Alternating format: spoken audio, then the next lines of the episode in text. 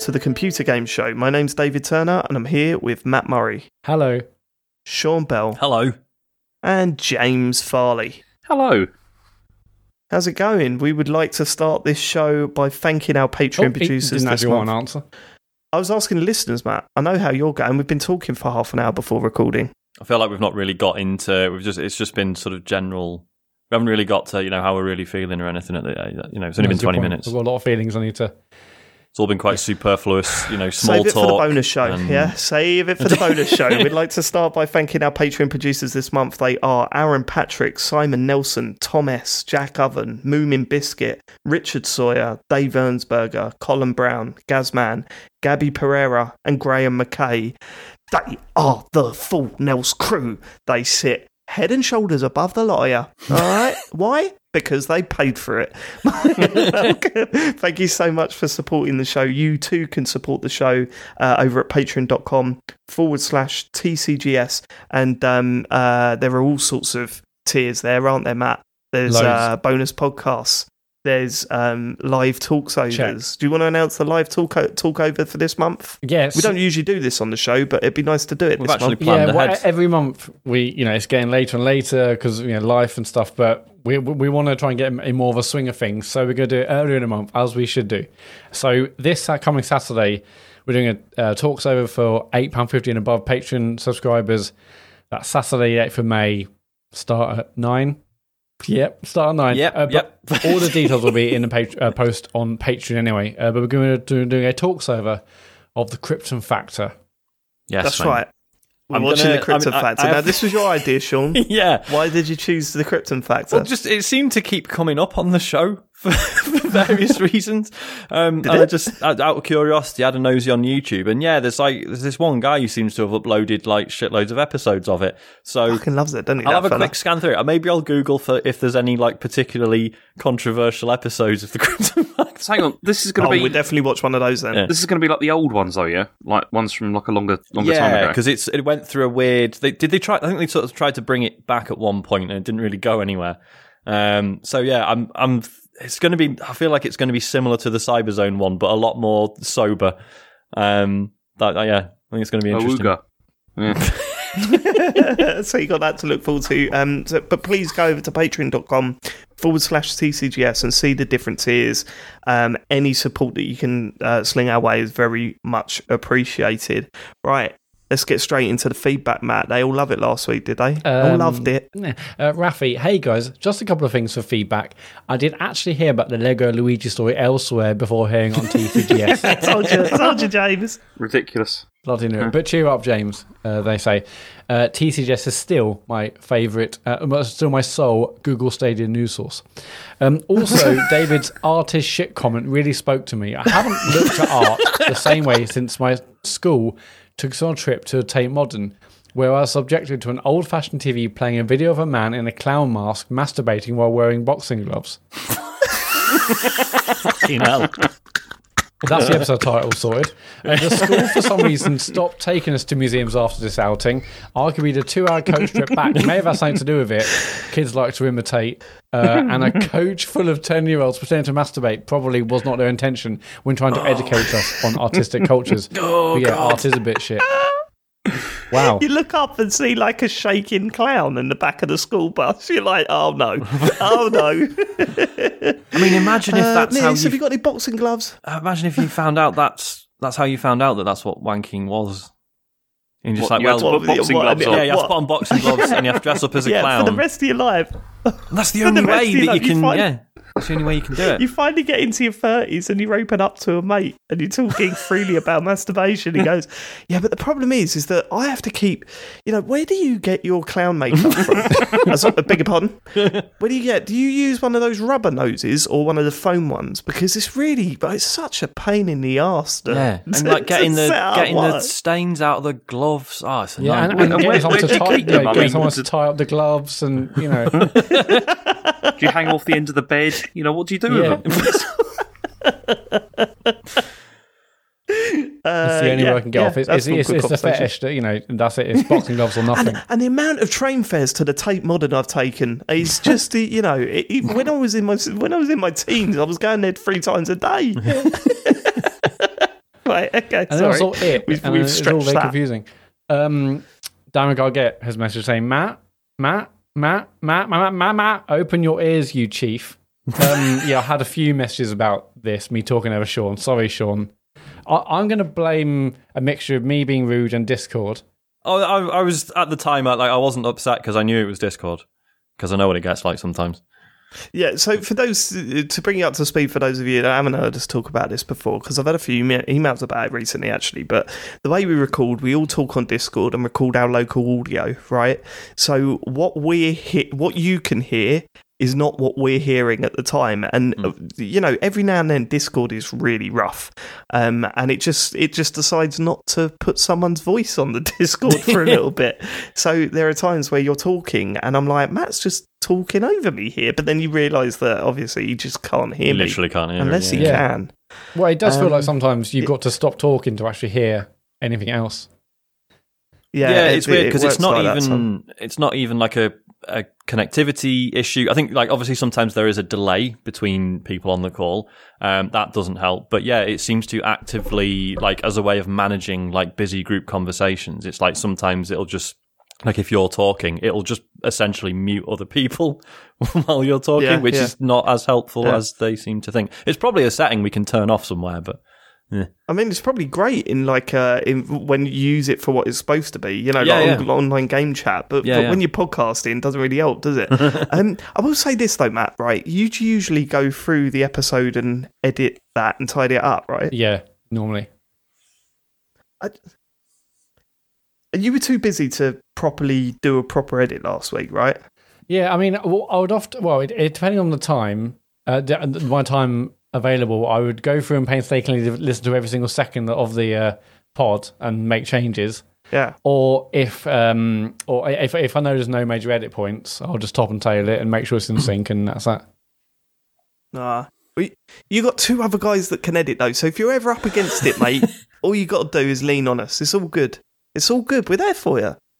Yeah, I know. Yeah, I'll uh, I'll bear that in mind.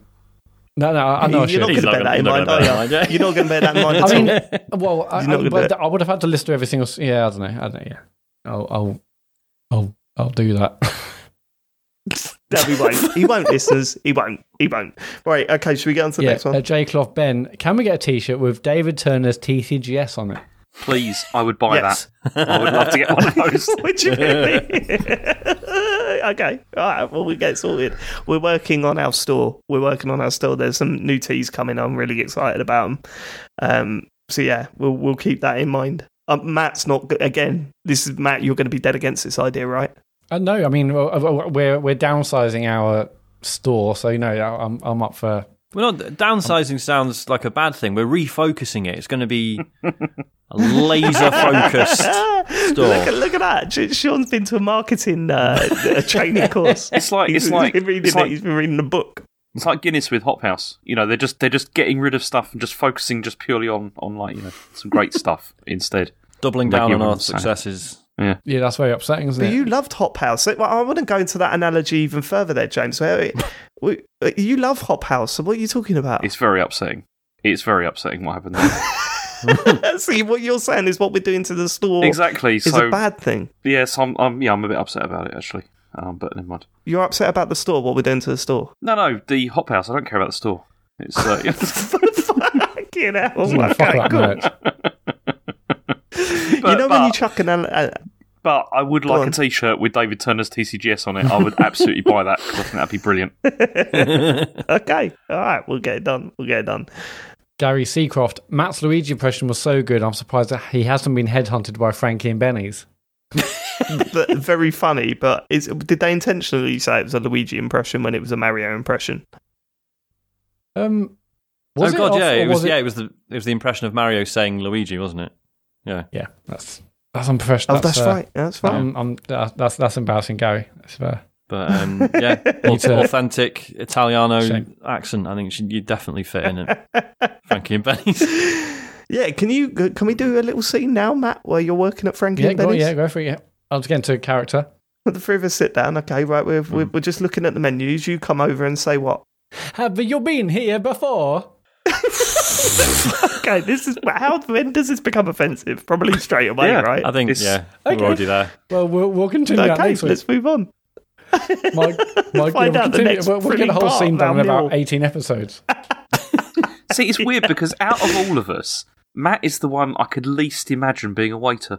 I just can't imagine it. Whoa, really? I, I, he's top of the list. Oh no, I think Matt, I'd lo- Matt, I'd love working with the public. No, seriously, I could. I can just. I can't imagine it. He just doesn't have the right face Why? for it. I just can't What does imagine that it. mean? Well, yeah, what's that supposed to mean?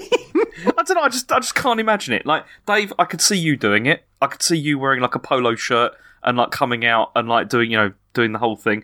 Is that what is a wa- is that a staple of a waiter? Wow. Is it wearing a to some polo Yeah, shirt? definitely, yeah. restaurants James. Definitely, yeah. But you've got the right face for it as well. And it's just, but What, what, what the sort of face waiters are you got to do thinking with of? it? The ones in McDonald's. what, what, what restaurants do you go to and they're busting out a polo shirt? I don't know. what you are you thinking well, of, like, James? what- I don't know, I'm, I'm thinking of like a harvester or somewhere like that. You know, I can imagine you doing that. They don't wear polo shirts. They wear the green shirt, don't they? Do they? I don't know.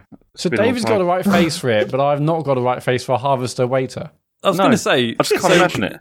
James goes into restaurants and like assesses the faces of all the staff Yeah. when he gets. I think I've worked out. I think I've worked out what's happened here, Sean. Uh-huh. Is that James is trying to try, James is trying to pitch himself as the working class man because I don't believe he's ever been in a harvester, and he just thought, oh, oh, you know, the restaurants I work in, they're all in tuxes, but but I'm just trying to think, you know, I, I'm just trying to think. The uh, yeah, I think uh, the working class restaurants probably wear a sh- t-shirt, don't they? Eh? they wear a t-shirt with a brand on the back. Um, no, James, it's not like that. They, we do smarten up us working class, Oh, really? Yeah, even in a okay. harvester. What, what about in a Toby Carvery? Okay. What's that like? Mate, I fucking love a Toby Carvery. Don't was you say, get James is your... like, look, I've I've heard of one other restaurant. that- Bre- Brewers Fayre, Sean? go on. Brewers Fayre? Oh yeah. Uh, Have you ever been in a brewer's I've fair? worked in hospitality before, James. I mean, I've done a bit of a little bit of waiter stuff when I worked in bars. And What, where, what place? What restaurant? No, it was it was a holiday park. Oh, right. Okay. Does that count? Well, I had to serve food when I, you know, if someone wasn't available. okay. Well, Yeah, no, it right. Yeah. Do you think I've got a um, face for uh, a barman, James? Or Did you not? did you have yeah, but when you were doing that, did you have the beard, Matt? No, because I was like eighteen. okay, did you have a little teenage moustache? No, because I was eighteen. No, I had nothing. Did you have a little teenage moustache? That might be the uh, the episode title. I, I, stop judging people's profession by their faces, James. It's weird. Right. Okay. Come on. Yeah, uh, Michael Weave. What is it with the Patreon subscriber system? It always charges you on the first, no matter when you sub for. It annoys me as someone who likes to manually sub and unsub each month. It also tells you that you haven't subscribed to anything if you do it this way. I always sub this way, so I don't have hundreds of subs that I forget about. Although this isn't as bad as subbing to a year of Apple TV, cancelling it, expecting for it to just auto cancel when the time ends, but no, it just stops there and then, and they would not help me anyway. So I sold my Apple TV and iPhone after that. This is a weird email. So yeah, basically, Patreon. Hold Just, on. I don't think it's a weird email. I think this is legit, isn't it? I don't. I mean, what he's complaining about is that yeah, it's the way Patreon does it is kind of weird because you don't subscribe and then get charged. Like if you subscribe for a month, you don't then get charged again in a month's time. yeah, You get ch- always get charged at the first, right? On the first. yeah. Now, all I all I'll say in defence of that is that we are very like. I mean, we even said it on last week's show. Don't subscribe at the end of the month because you get charged twice. You you know, Yeah. wait until the month ticks over and then subscribe. And it, to be fair to Patreon, although I don't agree with the way they do it, it it does say as you're signing up, like it warns you that that's what's going to happen. Um, but then you know, uh, to be on Michael's side a little bit, who reads all that stuff when you're doing that sort of thing? Nobody is the answer to yeah, every time we get like Um, a sub towards the end of the month, I'm like, I'm always worried. Like, okay, did they read the email? They know they're gonna get charged again in a couple of days, right? Like, Yeah, you know. yeah, it's it's a bit awkward, but it's literally nothing we can do. It's the service. It's what Patreon. Um, Yeah. But it's it's their rules basically. yeah. Um, if so I apologise. Don't do it at the for end of the month. Do it the first week of the month, and you know. Go for Nels, baby. That's the that's the trick. That's the trick there. I will say Um, though, the Apple the Apple way of doing it is insane. They all do that though. Uh, they all do it. It's it's all like No, they don't. No, no, they no. do. You cancel, you cancel, cancel Prime, and it'll say, "Brilliant, your Prime after this day, you have no more prime in council now. That's yeah, fine. that's true. But then they, yeah, but they the, do the do the difference is, auto the difference is this is this is the difference is that this is the trial, right? So the- whereas you pay for Amazon Prime Ah. for a month, Hmm. this is a trial. All right, what was that noise? Can someone clip that noise, please? Ah, ah, ah, that made a weird noise then. ah. Um, uh, yeah. So I, I don't know, but then it's not a trial if they're giving it to you for a year No, with but, your like, new iPhone or whatever. all of these though, like like PSN and Xbox Live and all that, they all set to like auto renew unless you switch it off. Like even if you, yeah, you know, they all do that. It's like you, yeah. that's No, no, not what this he's is a saying. different thing. So what's this? this is a different problem. He's saying when he cancels his, say he's been given a month's worth of Apple TV, or in this case, a year's worth of Apple TV. Mhm. If he cancels it so he doesn't get charged again at the end of that year, it just automatically cancels it from that date. It doesn't let that ri- year run out. Yeah, Oh, right, you can't okay. you can't then keep using it. That is shocking, to be fair. Yeah, it's shit. It is shit. Um, yeah, but what can you do? I mean, why are we? But again, uh, we that's, can't. that's that's that's only on the free trial though, because if you do it on the if you're paying for it, it continues like until until the end of the yes, period. James. But if they're using that one year free trial as an incentive to buy their Oh, yeah, products, get then maybe mean, they yeah, should yeah. let it run out.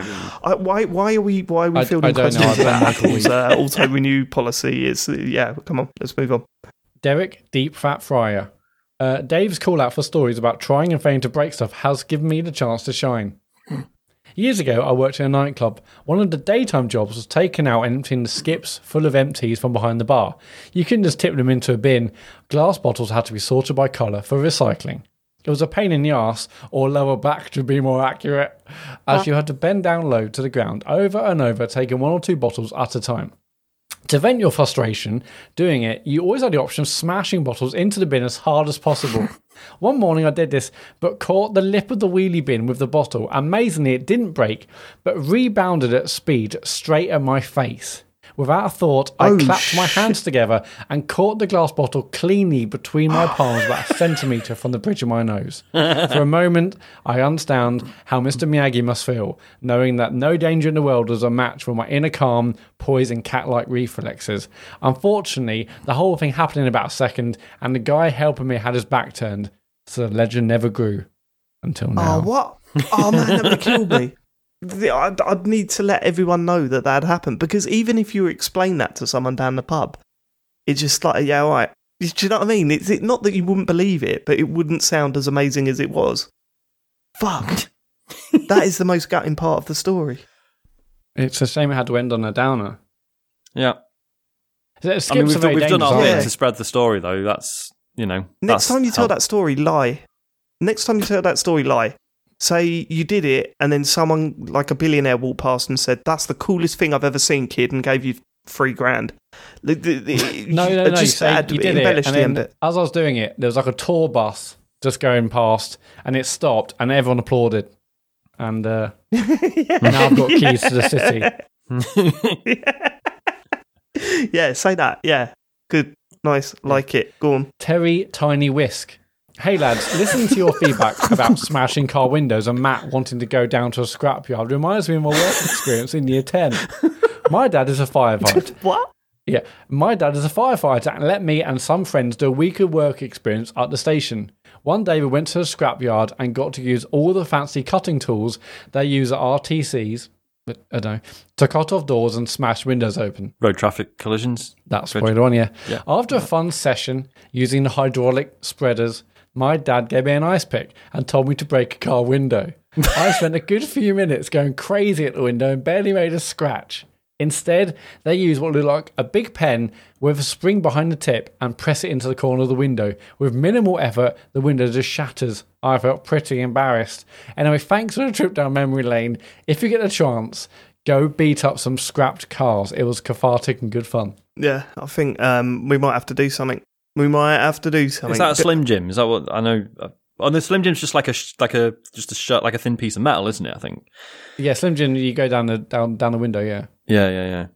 No, because my, Yeah, my dad's I- had to break into a few cars in the past. Oh yeah, Um, steal well, 'em. d- Uh, Sorry, what? no, sadly. Um, well, because he's a park ranger, but basically, there's and he like did it to A for thief these. on the side. He's a Power But yeah, Ranger. but also a car stealer. It's like, you just got away funny there. Your dad's a Power Ranger.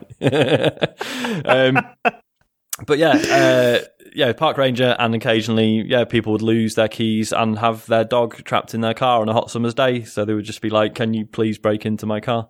Sean. Yep. That's that's what he told you. I'm sorry to break it to you, but your your, your He's a- dad was. he's a park but ranger The film Gone in sixty seconds cars. was based on your dad. I mean, if at any point in my childhood we'd had a single car that wasn't a total shitbox, then maybe I'd believe that he was stealing cars. No, that's, that's Okay, But let me tell you the this: best way to he do it. sold the good cars. Exactly. Oh, he kept a crap one. Plausible so he was, you know, deniability, yeah. If he turned up in a Keep it on the Lambo, Sean, you'd twig. It'd be like, no, look, we, we don't need a Lambo. We've got the Citroen BX. It's got the hydraulic suspension. It's amazing. But No, they haven't adopted it as an industry standard, but it's it is good. I promise. Dude, let me ask you this: Every time you went to the park as a kid, how many park rangers did you see, Sean? they didn't exist, mate. They didn't exist. All of a sudden, there was one, and you were like, "Oh, Dad, look, it's a park ranger. I'm going to ask if you know him." Uh, no, don't do that. Don't do that. Do you not see him at all the annual general meetings for all the park rangers? What are all these keys? Um, Uh, Sean, did your dad ever mention anyone like breaking into the box that had all the parking money? no. Okay. did he leave, did he leave a choco crisp on the dash a couple of times? if you leave a chocolate crisp on a dash, that car's going to get smashed up. Go. Uh, Joe has emailed. Evening, lads. Nice Oh. to hear your enthusiasm for Matt putting his VR credentials on the line at my stag do. it should be quite the experience as the race seats move forward and air is blown past as you drive. I'll certainly be more than happy to send him a full report on how he gets on. The format of the day will be the group splitting into two races, followed by the fastest 10 facing off and slowest 10 facing off. Any thoughts on Little Forfeit if he ends up in the slowest final? Could he save face with a Resi 7 VR stream, perhaps? no. Yes. Yeah, that's a good idea. Yes, That's Joe. very good idea. Yeah, that's the way to do it, Joe. Pointless. That's absolutely right. Be pointless. Come on, Matt. You must be all right with that. You played through um, Half-Life: Alyx, right? But And PT, it's not the same. No, you got to do that. Really? That'd be I mean. Half-Life: Alyx does have scary parts, but That that'll be a brilliant. That Did you hear be- what that will James be a said then? That will be a brilliant. It will. So It will be a let's- brilliant it will, will be done. brilliant. Good point. Didn't think about that way. Come on, Joe's right. I like Joe. I've got time for Joe. He's he's, he's top Joe. I think Joe should be our mate instead of Matt. Yeah, same here. Just think how um, often I paused playing PT. What am I going to do? I'm, I'm, I'm going to be constantly taking the helmet off. That'd be quite funny, though. You've started calling it the helmet. Yeah, I know. If- if- Bad place to be at work as well. Um, right. Okay. Yeah. All right. That, that's Um, happening. I think that's that's, a silly idea, but we'll, we'll move on. A brand redacted stainless steel deep fat fryer has messaged us. What? What's a what's a what what brand is known for stainless steel deep fat fryers? Breville? and to, to the and presumably there's some sort of controversy that means they can't actually Okay. give the brand name. Okay. All right. Wow, th- th- Go there's there's now law in the names. There's a history. I like it. Howdy, folks. I've been listening to the show for a couple of months now, and I've clocked the trend of listeners submitting questions and feedback while identifying themselves as kitchen equipment. How and why did this start? And is it time for us to move into a new room? I've got some cracking bathroom puns for future use if I open to a communal relocation. What was the full Nels Uh, so it was Jack Oven. Jack Oven? And right. then- So we had yeah we had a um a full Nels member called Jack Oven, and then for years, well, for years, Still do. for months, there was a new. Oh, is Jack Oven still full Nels? Yeah, yeah. Oh, I'm so sorry, How Jack. quickly he forgets. Fucking hell. Yeah, Wow. no, that's terrible, isn't it? Uh, That's Jack's Sorry, uh, Jack. sub gone next month. yeah, no, I've We've absolutely got full it there. now. And then someone else went full Nels and used the name Jill Fridge. Yeah. And we were saying Jack Oven Jill Fridge for ages. And then someone, uh, was it Gary Dutton emailed Yeah. in and said, um, have you not noticed that it's Jack Oven Jill Fridge? we read that out on the show. And then from then on, we've just had various different kitchen appliances uh, in the name. So that's where it all started. And to be honest with you, there's a few people I've said, "I- I'm getting a little bit tired of the comedy names now. I'm not. I'm loving them. I'm still loving them. Keep them going. Sorry. Yeah, I I mean, I'm, I'm Yep. well open for moving into the bathroom. Why not? Good do.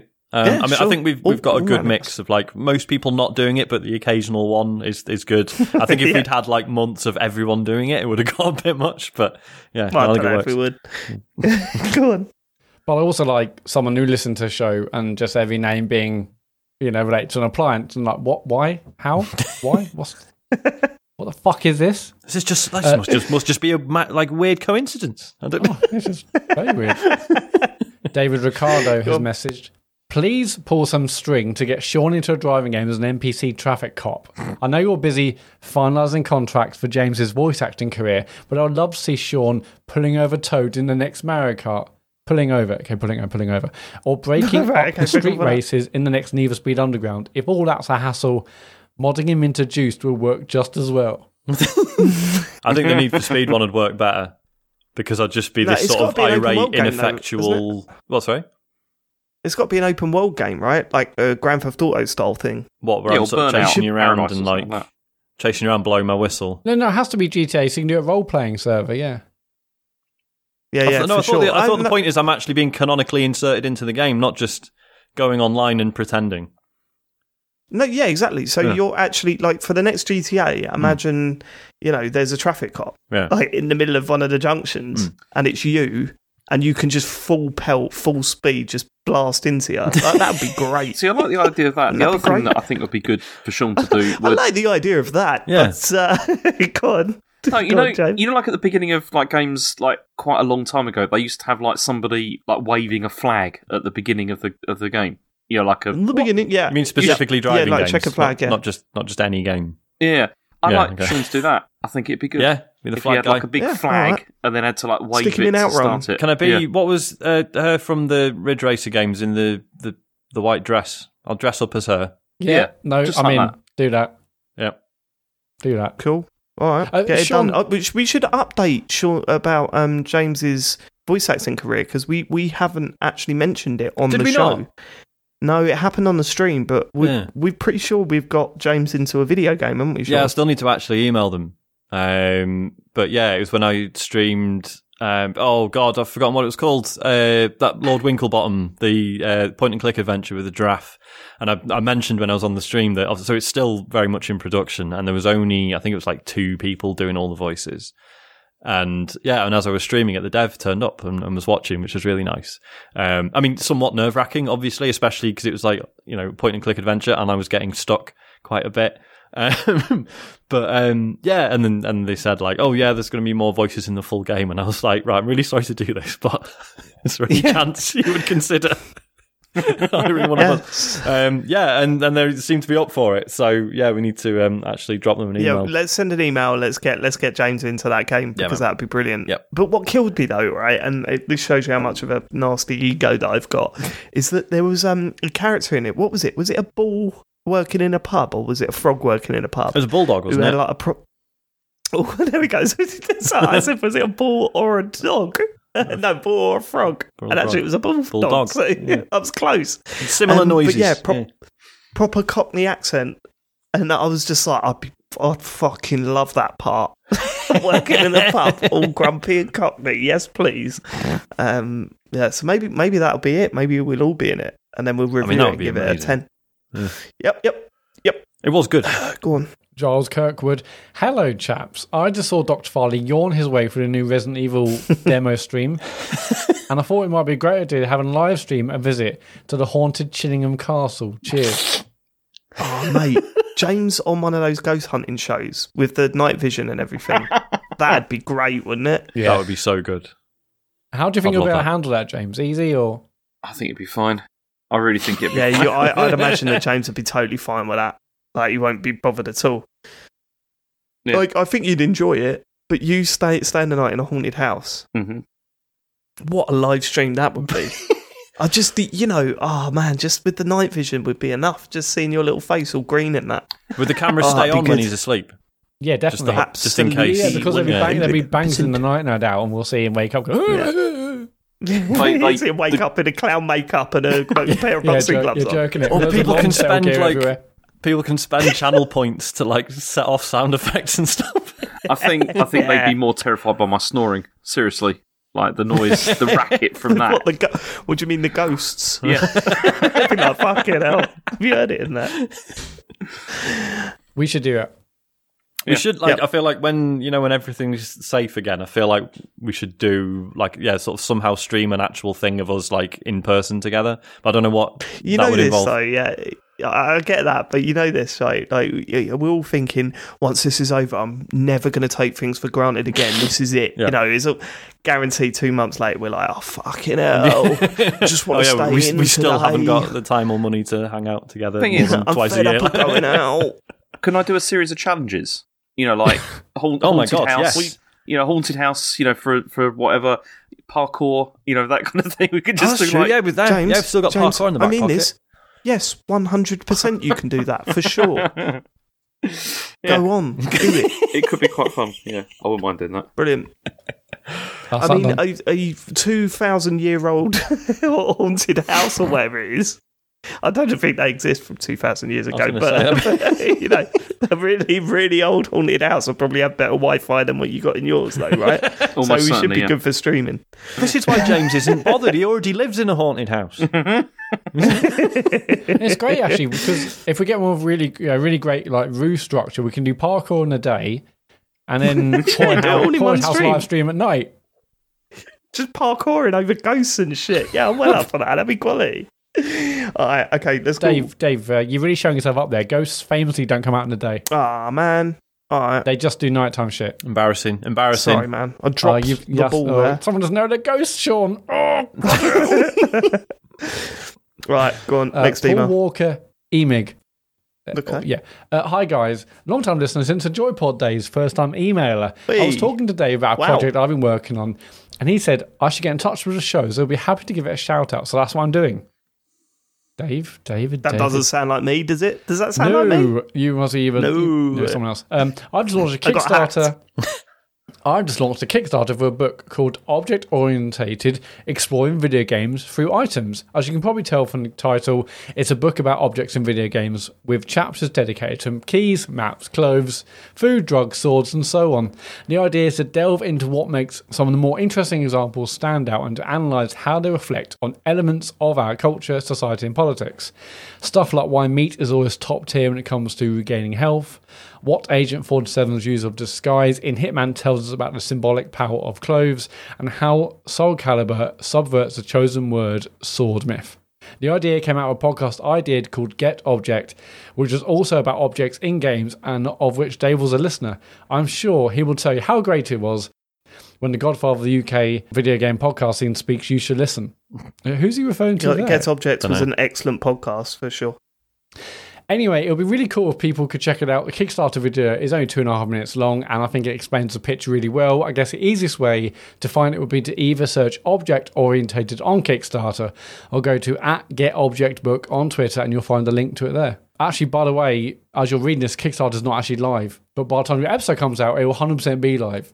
Um, there you go. Oh, nice. Thanks very much. Appreciate you all. That's from Cool. Paul. Definitely check out definitely check out that Kickstarter and because that does sound interesting. I does, would like to sounds know really good. why Yeah. food is most commonly know, used as health items in in video games. But yeah, good luck with your Kickstarter, Paul. Um, and yeah, I hope our listeners check it out. And that's it for feedback. Uh, leave us feedback. Go Brilliant. to Read the tcgs.co slash dear tcgs if you want to leave us feedback. James, you got any news, mate? You got any news in your back pocket? I've got a bit of news. There's a couple of little little things happen this week. Um, we had a oh my god. He sounded a bit cockney then, right? morsels in my back pocket. Couple of Like, fucking he's been a- bits out of He's pocket been a book. couple of bit of fucking news, you little cunt. Come in, darling, get this dude around your fucking dick. wa- wasn't where I was going with that, but no, but it's where you went. Yeah. so anyway, there was a Ratchet and Clank uh, state of play uh, the other day. Um, this happens. That, I mean, they showed Ratchet and Clank for like 15 minutes. Then they also revealed that there was Among Us for PlayStation's coming, and also Subnautica Below Zero, which I thought looked really nice. Um, but did anyone see the Ratchet and Clank, st- uh, Ratchet and Crank, Ratchet and Clank stuff at all? No. Um, No. I, I saw I mean, I saw of the- it. I saw the new sort of skimmed through it. It looks incredible. Yeah, it looked very good. It but looks incredible. Yeah. Yeah. There you go. Good, I mean, on, there's not much else to say about it, is there? I mean, it looked really nice. It's coming out soon. Brilliant.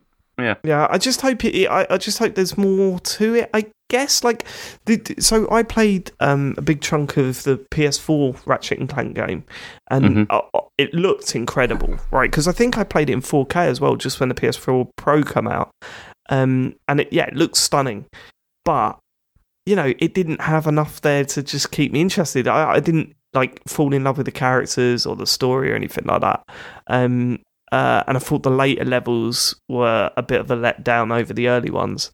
Um, didn't deliver on the promise of the earlier the game, but but but, but you know, I, you know, the scenes where you're literally traveling through completely different environments in the blink of an eye, it's exciting. I hope it manages to have the game behind it to back it up. You know, um, I know what you're saying though, Dave, because I, I always felt. I mean, I've played. I, the only Ratchet and Clank game I've ever played was the PS4 one, and it was good. I did enjoy it, but it always feels to me like it's a kind of like B tier, you know, like platformer. Do you know what I mean? It's like not. Mm. It's not amazing. You know, they're not amazing see, games. I find they're it less of a platformer, and more of a um, good. shooter. Yeah? sort of a, a, a scale back shooter, yeah, like Mm. a more of a not child friendly shooter, but not as intense a shooter as. It, it feels like you can have a lot of fun in it, but ultimately, I wasn't fighting new things all the time, and I think that was it. The variety was lacking. Mhm. Um, but I don't know who who knows. I mean, it, hope hopefully they've really gone for it this time, and this is going to blow us away. But we'll see. They're, they're, they're certainly doing everything right with the lead up to it because the trailers they put out and the stuff they've shown looks fantastic. Yeah. See, I- I'll tell you what. I, sorry, Matt. Go ahead. No, you go. I was going to say that what I really would like to see is another Jak and Daxter. But what I mean by that is the original Jak and Daxter, not two and three, where it where they added guns and all that kind of stuff. Because that, that first Jak and Daxter game was so good like, on, on PS2. It really was, wasn't it? I Yeah. loved that first Jak and Daxter game. Yeah, It was it was Um, brilliant. I I've can't see them bringing I haven't played characters Ratchet and Clank before, but it, it, I think I'm going to get this unless you know it, it, unless it performs badly in reviews. It looks fantastic, and I can't wait to see it. But um, it, it feels like from the trailer at least, it's quite story heavy. And is it has it had the previous ones been, or is it just Yeah, the way the- they're kind of The PS4 Trailer Yeah, one was was quite story because heavy. Yeah, because that, Yeah. that one they even released part of that as a film as well, like into the cinemas. There was like that's yeah, right. like, uh, that's right. which was- I remember that. it wasn't very Think good. Anyone went to see it? yeah, but uh, yeah, I remember them doing that. That was odd. Okay, cool. But yeah, so that's the next big one uh, that's coming out like reasonably soon, which is which is really good. Um, okay, now the other thing that's happened is that there's been loads of stuff keeps coming out about the Epic versus Apple, you know, case. But then I'm not going to talk about that because it's I think it's pretty boring. We've talked about it loads before. But there has been loads of li- like little bits and pieces that have come out of it because of court documents that have um, you know been revealed, like emails and stuff. So there was internal Microsoft documents revealing that they were planning to slash the price of like um you know the, you know the like the cut that they got for for digital downloads like through the store. Mhm. So what this was is this is a document that was dated for January 2021 and it said that what was going to happen was that they were going to move from 88% uh you know 12% in in this year. Yeah, that was what, what was going to happen. This has ha- this has happened now on PC, hasn't it? Or it is happening imminently like on the PC store as far as I understand. Oh, I've no idea. Yeah. yeah. well, so that- it, it's been announced on PC. I don't know about when, Okay. but it's been announced that it's going to happen. Yeah. So that has happened, and with this caveat though that if you do this, you've also got to release the game on on XCloud as well. Like that's one of the sort of the it seems to be one of the terms and conditions. For if you go for the lower rate, then you have to you know provide like an XCloud version. And there was suspicion that what was going to happen is this was going to happen to the Xbox as well. But then apparently this has now been clarified that they have they've said that they're they've got no plan now to update the revenue split for console. It's just going to be happening on PC. Surely this Right. is coming, isn't it? This is going to happen. And the the really interesting thing about this is this idea. Like it's got here, it says there is there is a proposal currently under gaming leadership team considera- consideration to adopt 88 to 12 as a public PC games revenue share for all games in exchange for the grant of streaming rights to Microsoft. So I'm Hmm. wondering here whether they're planning this, aren't they? Where it's going to be like they'll cut the price of this, you know, for developers, but then there's going to be strings attached, as in like you know, like either things like Yeah, exclusivity but I, I, or I can only see I can only see that the um, you know offering the streaming stuff is only going to be beneficial to the the publishers and the Oh, devs yeah, of the games sure. themselves, right? Because wider audience potentially once that Yeah. thing takes off in a in a, any meaningful way. You know, it's not a bad thing to do. no, Um, no. d- Do you know the first thing that comes to mind with all these leaks? Do we get to see who received the emails? No, because that's the thing. It's like Oh, because. Because I've got that with this Sony one as well, which is really weird because it's got this email, but like the article, the Verge article this is from, doesn't actually make it clear who it's gone to and where it because it's it's a very Right, strange right, that email. sucks because I'd love to like I'd love to know if Major Nelson was getting, getting copied in on all of this. yeah. like there's a stipulation that if you're contacting Microsoft, then the big N needs uh, needs copying in. Yeah, get in, get a copy in that Nelson. Yeah, no, in the Epic and Apple one, you- you are seeing who emails are being sent and received by. So it's really I mean, fascinating. the- I think. No, okay, so cutting the like, so reducing their cut of the you know revenue from game sales or whatever does actually feel like it makes a lot of sense. Like, obviously, exclusives are a big deal, especially at the moment when, let's face it, there aren't a huge amount between you know the Xbox and the PS5. Um, so rather than throwing cash around to secure exclusives. Just make your marketplace a lot more favourable to developers, and just let them. well, there's that. work There's that, out, and you there's know? also that you know saving money for Microsoft, and unless you know they will lose money from the revenue that that. Um, Well, this is the yeah. Obviously, make, there's a balance to be struck there, isn't there? Yeah, they'll be losing money on sales, but then if it stops them having to get the wallet out every time they want an exclusive, effectively, Yep. You know, It puts the onus on the games developers and the publishers, doesn't Yeah, it? yeah. Mm-hmm. It puts them. Look, if you want to make money, then you've got to sell things, Mhm. um, and we'll give you a bigger chunk for every sale that you make. Yeah. So it, yeah, it makes total sense. But you know, these these deals they're so far beyond our comprehension and understanding because we don't know. You know all the background workings, um, the stats, and all that sort of shit. That it's kind of hard to wrap your head around. Like uh, from the outside, it looks like win-win for everyone, but Mhm. Epic might be looking at that and going, "Well, no, that big, big old chunk of change that you offered, or that you that you could have potentially offered, would have been quite nice. Who, Mm. who knows? Um, like we've got to sell 14 billion items to make up that money that you that you would have uh, given us in the first place. It's See, it's there is um, that. yeah, it's an interesting one, but it's not much to comment on. Yeah, And I do, I do wonder whether there's any like regulations about this as well, because it. I'm not saying this is like dumping, but it's starting to get towards dumping. If you sort of if you do What do you this, well, by okay, it's not legal to like slash the price of something like so much just to gain market share. Like you can't like dump loads of stuff into the marketplace uh, like a massive loss just to grab market share. You can't do that. There's like there's regulations against that. And I'm just wondering whether this is in any way. what do you mean dump? I, I, sorry, explain that a little bit. What do you mean dump a load of stuff on a marketplace? What do you mean? Okay, so you're not, as far as I'm aware, there are rules in place, you know, sort of, you know, competitive rules and everything, whereby you're not allowed to, like, take stock, like, take a load of stock and then just release it for an incredibly low price just to grab market share.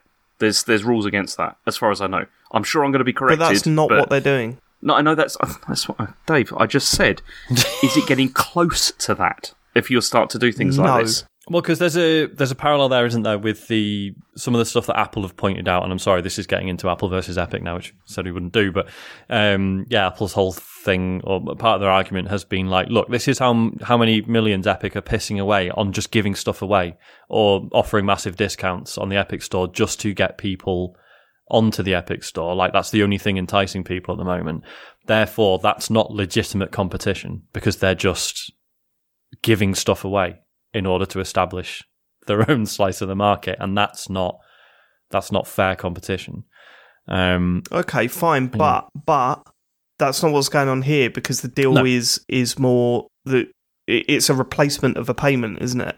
The, Hmm. That that saving that they're talking about in terms of um, how much they're offering Epic per sale or whatever, that's not being passed on to the consumer, is it? mm, yeah, yeah, it's not like prices are being reduced for consumers accordingly, No. is it? Yeah. So I think this is more a situation of, hey, we'll pay less for the stock up front, um, but you'll get more of a cut of each sale.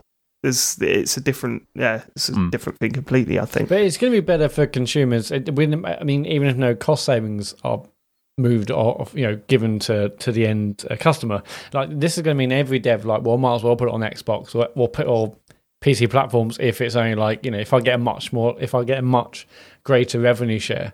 People might have thought before, oh, I'll just put on PlayStation or Switch. I now, like, well, I'll definitely put on Xbox if it's only like you know if I'm getting eighty eight percent of the revenue share. You do wonder though, at what point are Microsoft going to make money? Like, what, at what point is that? You know what I mean? You look at you look at Game Pass and all that stuff, and now they're saying, "Yeah, fuck it." Like they're making all these moves, and it's like I'd love to know how But it's a long term money. plan. Like they they just need any the they're numbers because Sony is killing them in that regard. So Mm. you know, Yeah. just get get Okay. people into the ecosystem. I mean, like we've talked talking about Game Pass for ages.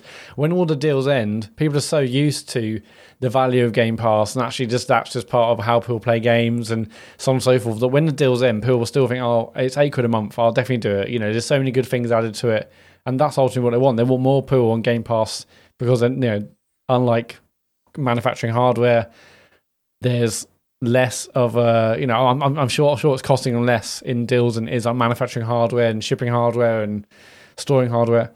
And Mm. yeah, but it, it's Mm. it's fascinating. So Yeah, all be, these changes. it'd be but interesting. what We is don't interesting is that know they said, enough, um, though, do we? no, the the crow here, like the response is that they in a statement issued to The Verge, Microsoft said we will not be updating the revenue split for console publishers. Now that that's not the usual. We have nothing to announce today about revenue split for console publishers. That feels that feels very certain, doesn't it? For the moment, yeah. Mm. Can I can I also just clarify this dumping thing so that I don't get corrected because I will definitely be corrected. Okay, so trade dumping What corrected about what? about what dumping is because it is it's actually related to countries doing this, not right, not weren't you? companies. Well, no, because it's it's Okay. generally Right. for like if a if a country like sells like exports uh, to gain market share, and then you basically you you Right. destroy the competition by selling something for much much cheaper, and then you raise prices like after you've done that. That's what's kind of not legal. But I'm pretty certain companies Mm-hmm. can do that as well. But someone will definitely explain and correct me because I'm probably wrong. Uh, but that's that. So anyway, Okay. so we had all this, uh, but then also there's there's been stuff revealed about Sony hating crossplay, which obviously we all knew that they hated crossplay. Oh no way! Yeah.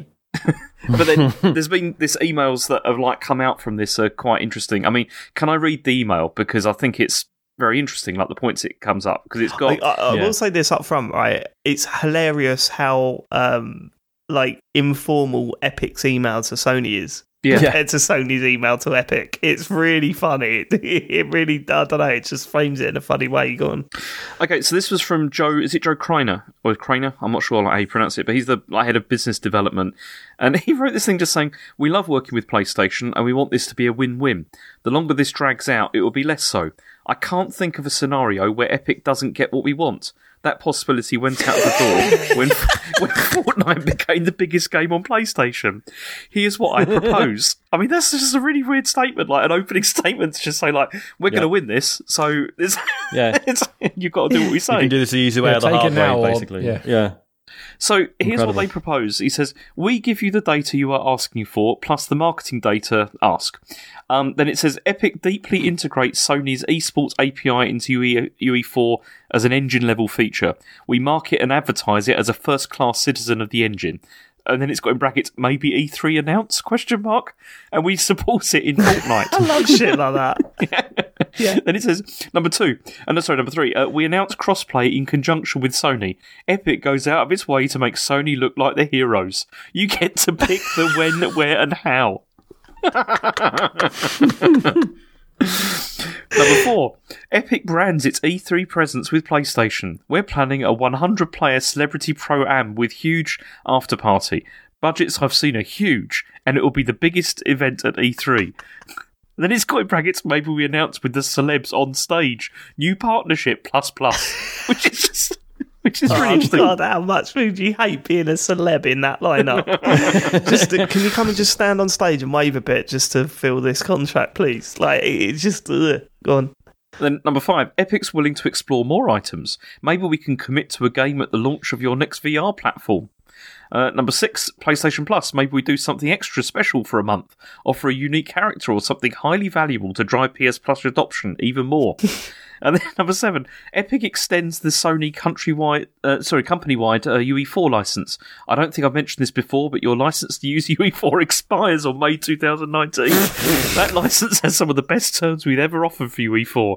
Then finally, let's make this a huge win for all of us. Epic's not changing its mind on the issue, so let's just agree on it now. It's so Wow. then Sony I mean, that's a strong email. So Gio uh, Corsi, uh, Sony's senior director of developer relations, responded and just said that said that like cross-platform play is not a slam dunk, no matter the size of the title. As you know, many companies are exploring this idea, and not a single one can explain how cross-party, sorry, how cross uh, console play improves the PlayStation business. And but then they did appear to come ob- obviously up with a solution because it does exist now, and they had this document that's called the cross-platform policy requirements and process. And what this is is it seems that it says a cross-platform there's a cross-platform revenue share which forces publishers to pay Sony a royalty whenever PlayStation players contribute more than a certain percentage to the bottom line of a cross-platform game. To and they, they say this is to offset the re- reduction in revenue that they get from enabling crossplay. And yeah, it says Sony also stipulate that the policy that publishers can't transfer virtual currency to or from the PlayStation, and there has to be a setting to disable all cross all cross-platform interactions if they want if they want them to. So yeah, this is pretty here's, here's the thing. You know what? You know what? Like made me feel dirty. I mean, we all know that this is the case anyway. Um, but but what made me feel dirty about this email was it was just confirmation that Sony see they their customers, you know, their PS Plus customers and all the people that use their systems as things to barter with. Yeah. You know what I mean? Like. Well, we've got these players and you want them. We can give you these players if you want, but you need to prove that you can you deserve them. And it's Yeah. like, fuck off, mate. Don't use this as like some sort because of at least fucking poker chip. like so yeah joe Kreiner, the the epic guy's email is like although the the tone is very unusual i say in, in this very like yeah, it's one of um, those ones you'd read read back before you hit send and go, "Uh, "Do I a sound a bit too much yeah of a is this a bit is this a lot. But but he is offering a lot. It's not just like our game's huge fuck you do what we say. Like he is Yeah, putting forward a lot of ideas like here's stuff we can do for you. Um which and which i also love. Like imagine Sean. being a, in a position in your career where you just like look sony we'll make you a vr game prob- probably i don't know we'll have someone who can do that i guess we're epic fuck it like i don't but yeah i don't know like it's although he is obviously hardballing like he is offering a bunch of stuff at the same time whereas sony is very much just like no we don't think any of this is a good idea go away Yeah. yeah, which is maybe unfair. Yeah, it's but, weird, uh, isn't it? Yeah, strange. yeah. It's funny how how the you know Microsoft and um, other platforms look at something like Fortnite and see it as a gain to cross play because they're a smaller market share. Whereas you look at Sony and how Yeah. big they are, it's it's like kind of like, well, actually, what are we gaining? That everyone Mm. else is gaining, but they'd be gaining because we're joining. Um, so yeah, I mean, it's all it's all you know, fucking horseshit, It's all isn't just it? No one cares. business and doing Well, I- whatever in it. It's Ultimately, Yeah. I guess it comes down to Sony presumably believed that. So hypothetically, if there are people who don't have a PlayStation and would like to play Fortnite with people, you know, friends who have got PlayStations and are playing Fortnite on the PlayStation, Sony's view is, well, then those people without a PlayStation should and will buy one. Whereas Epic's view is Hmm. like, well, no, they probably won't, but they will start, you know, but those people with a PlayStation who want to play Fortnite with friends who aren't on a PlayStation and then or will then be more likely to try Fortnite on the PlayStation and start spending money and everyone benefits. Yeah. Uh-huh. So it's just two worldviews, isn't it, I guess? Yep. Yep. Yep. Okay. Uh, also, uh, PlayStation or Sony have announced a new partnership with Discord. So what this is is yeah. that Wow. So this is weird, isn't it? Because we had all that like Microsoft trying to buy Discord, or then all the talks fell out and it didn't. It didn't happen. And Discord said, "Yeah, we're going on our own. Yeah, we're not. You know, we don't want uh, to be to be taken over." And that is what they're doing. I mean, they're just going. This is investment. This isn't like because you know, like Sony invested in Epic as well. They like Mm. invested like a small amount of money into them as well, and they've done the same with Discord. But then they've also said, so this is the quote. They said, um, "Together, our teams are already hard at work connecting Discord with your social and gaming experience on the PlayStation Network. Our goal is to bring the Discord and PlayStation experiences uh, closer together on console and mobile starting early next year, allowing friends, groups, and communities to hang out, have fun, and communicate more easily while playing games together. So, as David, as you said in our WhatsApp group, this is going to be a Discord app, isn't it? I think with PlayStation. Yeah, it's a bit. Discord app on PlayStation. Uh, it's not going to replace anything. It's not going to integrate their systems into Sony's system. It will be a Discord app. You download it, you log in, you've got your Discord thing, and then you can use it for voice chat if you want. No, it won't be that. I think that's that's the way they're going to go. It won't be that. Go on. Um, what it will be is uh, PlayStation Plus in Poland gets a month's free Nitro. yeah, yeah. Yeah, I don't think it's. I don't think it's going to be anything major. I think. Um, I. I still think Sony have, would have invested in Discord to get it on their system to, you know, put the investment into for someone over at Discord to create an app for the PlayStation. Um, I think that's probably what's happened there. But I don't still think odd it's though, like a isn't it? major deal. It's odd though, isn't What's it? odd 'Cause about it? Well, it's, it's odd in the sense of like if you're okay, as we've just seen with the crossplay stuff, Sony really want to keep you locked into whatever they're they're doing, you know, into what into their systems. Yeah, I suppose. Yeah, no, I suppose you're right. Yeah. and then you're like bringing an alternative like ecosystem in here of like communication and everything. It's just a bit odd, you know, to be doing that. Yeah, but- no, I, I think that, but I, uh, as much as I agree, but I think Discord is expanding like all the time. You know, Mhm. the user base is getting bigger and bigger, and if they can get a, um, if they can v- invest in that by letting them be part of it, then they're investing in something and helping it expand further. I think that's not a terrible business decision, is it? I Mm. mean, I don't know if that's what they're doing based on this fucking article, but I, I think it has to be about cross-platform as well. I think okay, cross-platform genie's out of the bottle. They can't put it back. That's just you know their hands being forced through Microsoft or Epic or whoever it was. You know. or the That- email that's or happening now. 100 celebrities at E E3. Well, that. so they might as well try and do what they can. And this is like, okay, well, people, you know, I've, I've asked majority, well, I don't know numbers, but I'm sure a lot of gamers use Discord for their cross cross platform communications. If Sony can somehow own a bit of that by fully integrating it with their service, that's like uh, maybe that's something else for PlayStation Plus owners only or something else. I don't know. Um, there's we'll like see, we'll see can what comes of it. I, I think we'll it'll fully just be an app. There's a reason to. God, do you know? use that Just more. imagine a Discord app on Switch though. That would solve so many problems. they just did that. It's not going to happen. No. Oh, Well, no, I if watched, they um, added a I- I Discord played app that- to the. Do you know what? Go on, sorry. So I played Animal Crossing for the first time in ages the other uh, today, Oh, me too, um, actually. because Harry Harry wanted to link up with um, his cousin, you know, visit each other's islands or whatever. I did that, and I noticed that the bloody duck on it at, the airport turned around and goes, "Better fire up the old internet."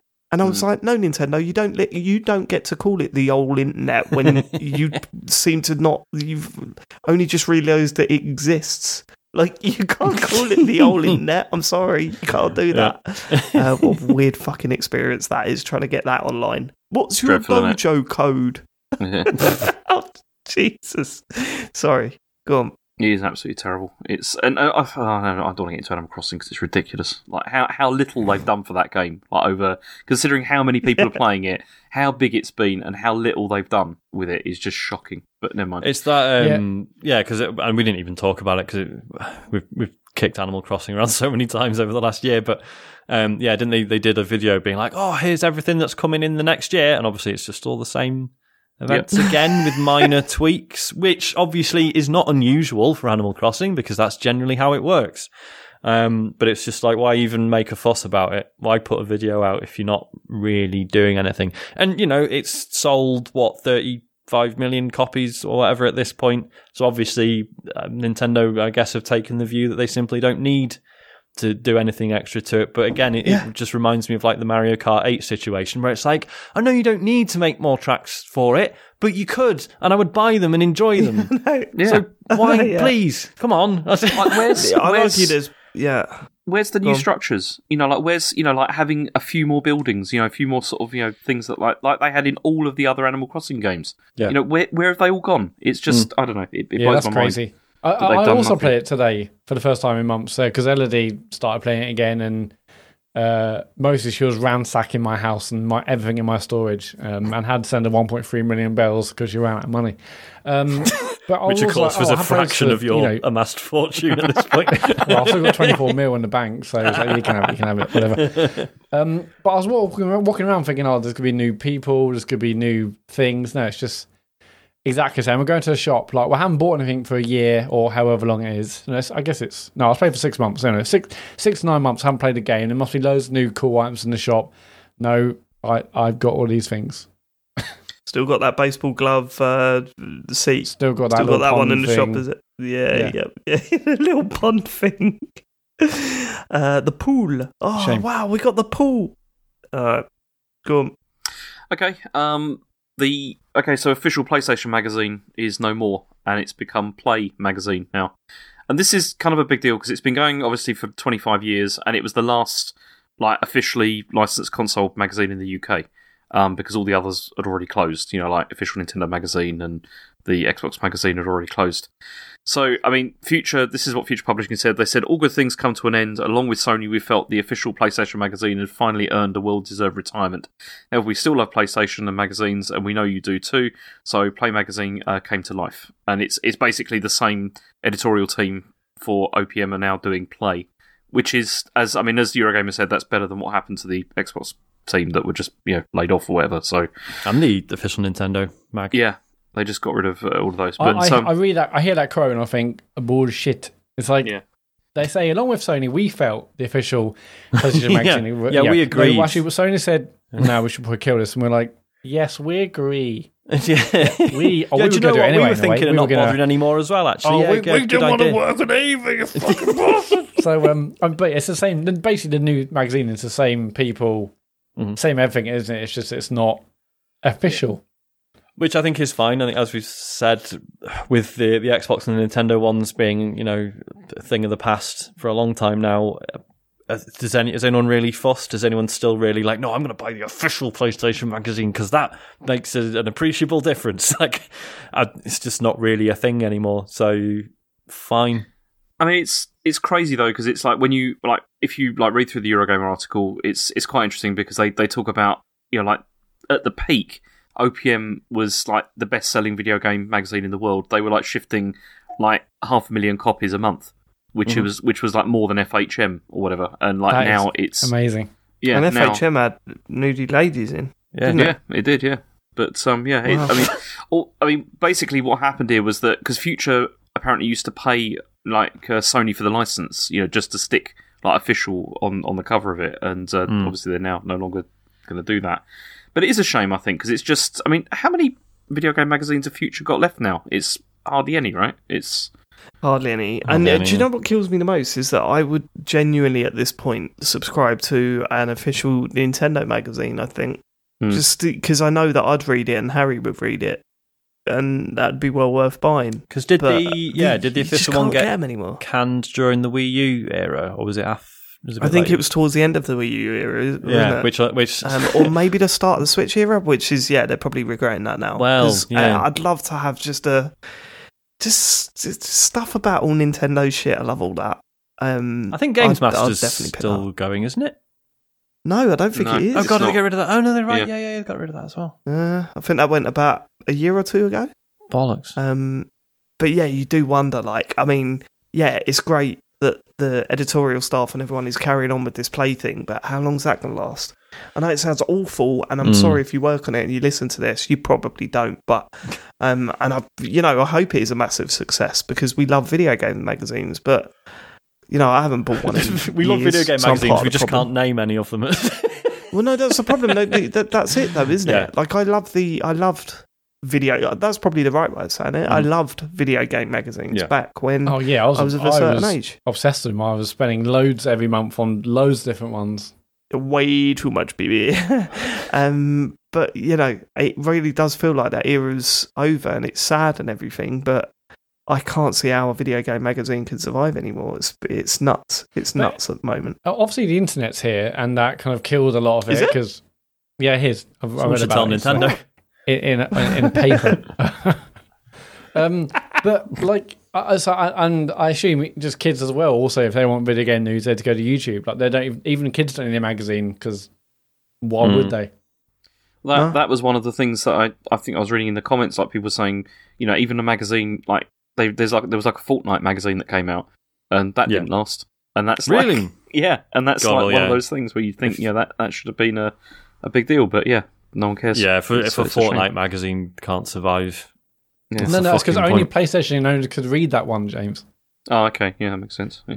because it wasn't um Yeah, it's sad. I mean, but back in the day, I was obsessed with games magazines, and I, I mean, I mentioned it eight years ago, but you know, like I was getting, I got really excited about a new, epi- you know, a new issue, and you know, kind of scouring news agents a couple of days before in case it came out a couple of days early, and yeah, I loved it. And then uh, that, obviously that they, and it also you saw back in then when I was massively reading them, you know, like early, early to mid nineties, there'd be new ones popping up all the time as well. Which was which was cool. Like Control, I remember. When I remember when I and- remember when Games TM yeah, Games up. TM, yeah. And when that started, I was like, I, I, I was an Edge reader, and then Games TM come out, and it was just at the point where I was reading Edge and just going, I'm not feeling this no more. And then Games TM turned up, and it was like, it wasn't like brash, like it wasn't like ridiculously brash, but it had an edge to it. Like, ironically, it had, it had a, um, I don't know, it had something to it, and I just I absolutely loved Games TM for a long time. Uh, yeah, I don't know. good I mean, times, good I times. still I still read Edge and I read um, Retro Gamer as well from time to time because they you know they're they're good Mhm. magazines. I still think they're really good magazines, but Mm. yeah, you can see wonder how long things will last, which is a shame because I mean Mm. the, the circulation figures are massively down. You know, over the last Retro last- gamer now. Where, where where are they with retro now?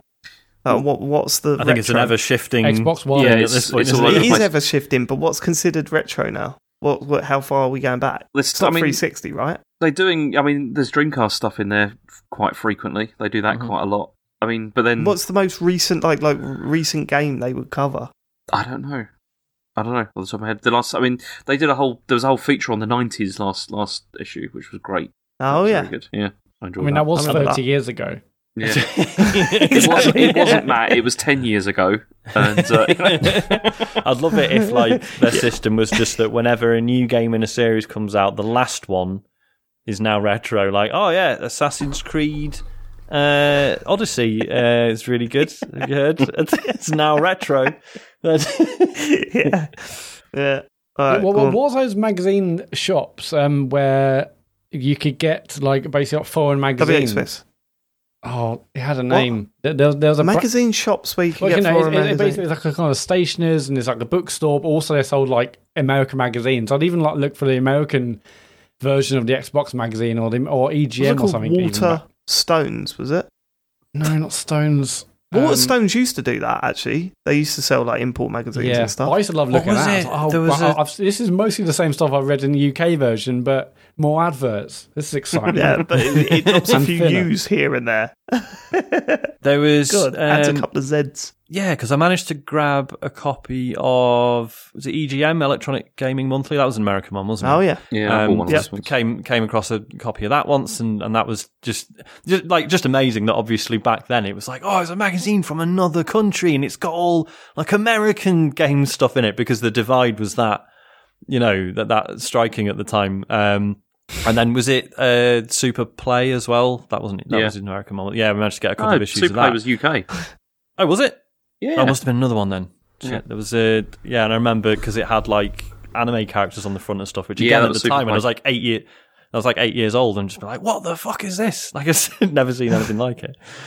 That's it's, it's Wil Overton. He used to do the, the designs for it, and I think he went Oh, on okay. to work for who was it? I can't remember if he went to work for Rare or someone like that. But it was yeah, that's what was designs. Shout out Wil Overton, yeah. Shout out, mate. Shout out to Wil Overton. Right, okay. Uh, let's move on. Uh, Fall Guys has been delayed uh, for Switch and Xbox, um, but Not the- much to say on this other than it sucks a bit, doesn't it? Yeah. that it's been delayed, but, but there's going to be crossplay as well, so that's good. That's um, that's good. good. I, yeah. I wonder what's delaying them.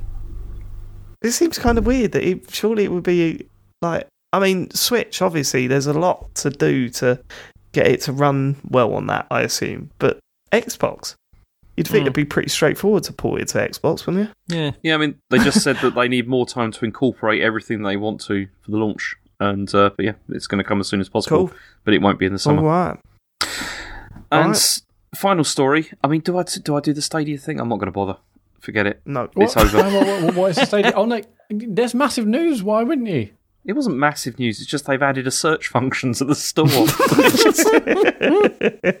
oh, You funny, know, always improving that Stadia. Always Yeah. improving. Yeah. Okay, what's your last news story, James? So the last one is that Housemarque um, have said that they hear the community um, as Returnal players call for save and quit option. Um, so they've suggested. So Housemarque has suggested um, that there is going to be maybe better saving in the works uh, for the game. Uh, that they said they said we hear the community and we love you all. Nothing to announce now, but keep playing and enjoying the challenge as you can. So because this is something that people have No, they, they, about. they absolutely need to add this. There's literally no reason why this is not in the game, in Mhm. my opinion. Mhm. Uh, I think it's ridiculous that it's not in the game. And as you know, uh, John texted me in the week said that he was 90 minutes into a run, the game crashed, which meant that he lost that run completely, and that's what a waste of time. Yeah, Yeah. um, it needs saving. Uh, there's no there's no doubt about it. You know, just checkpoint in. If you turn it off, yeah, like I like even if you're going to suspect, it's just.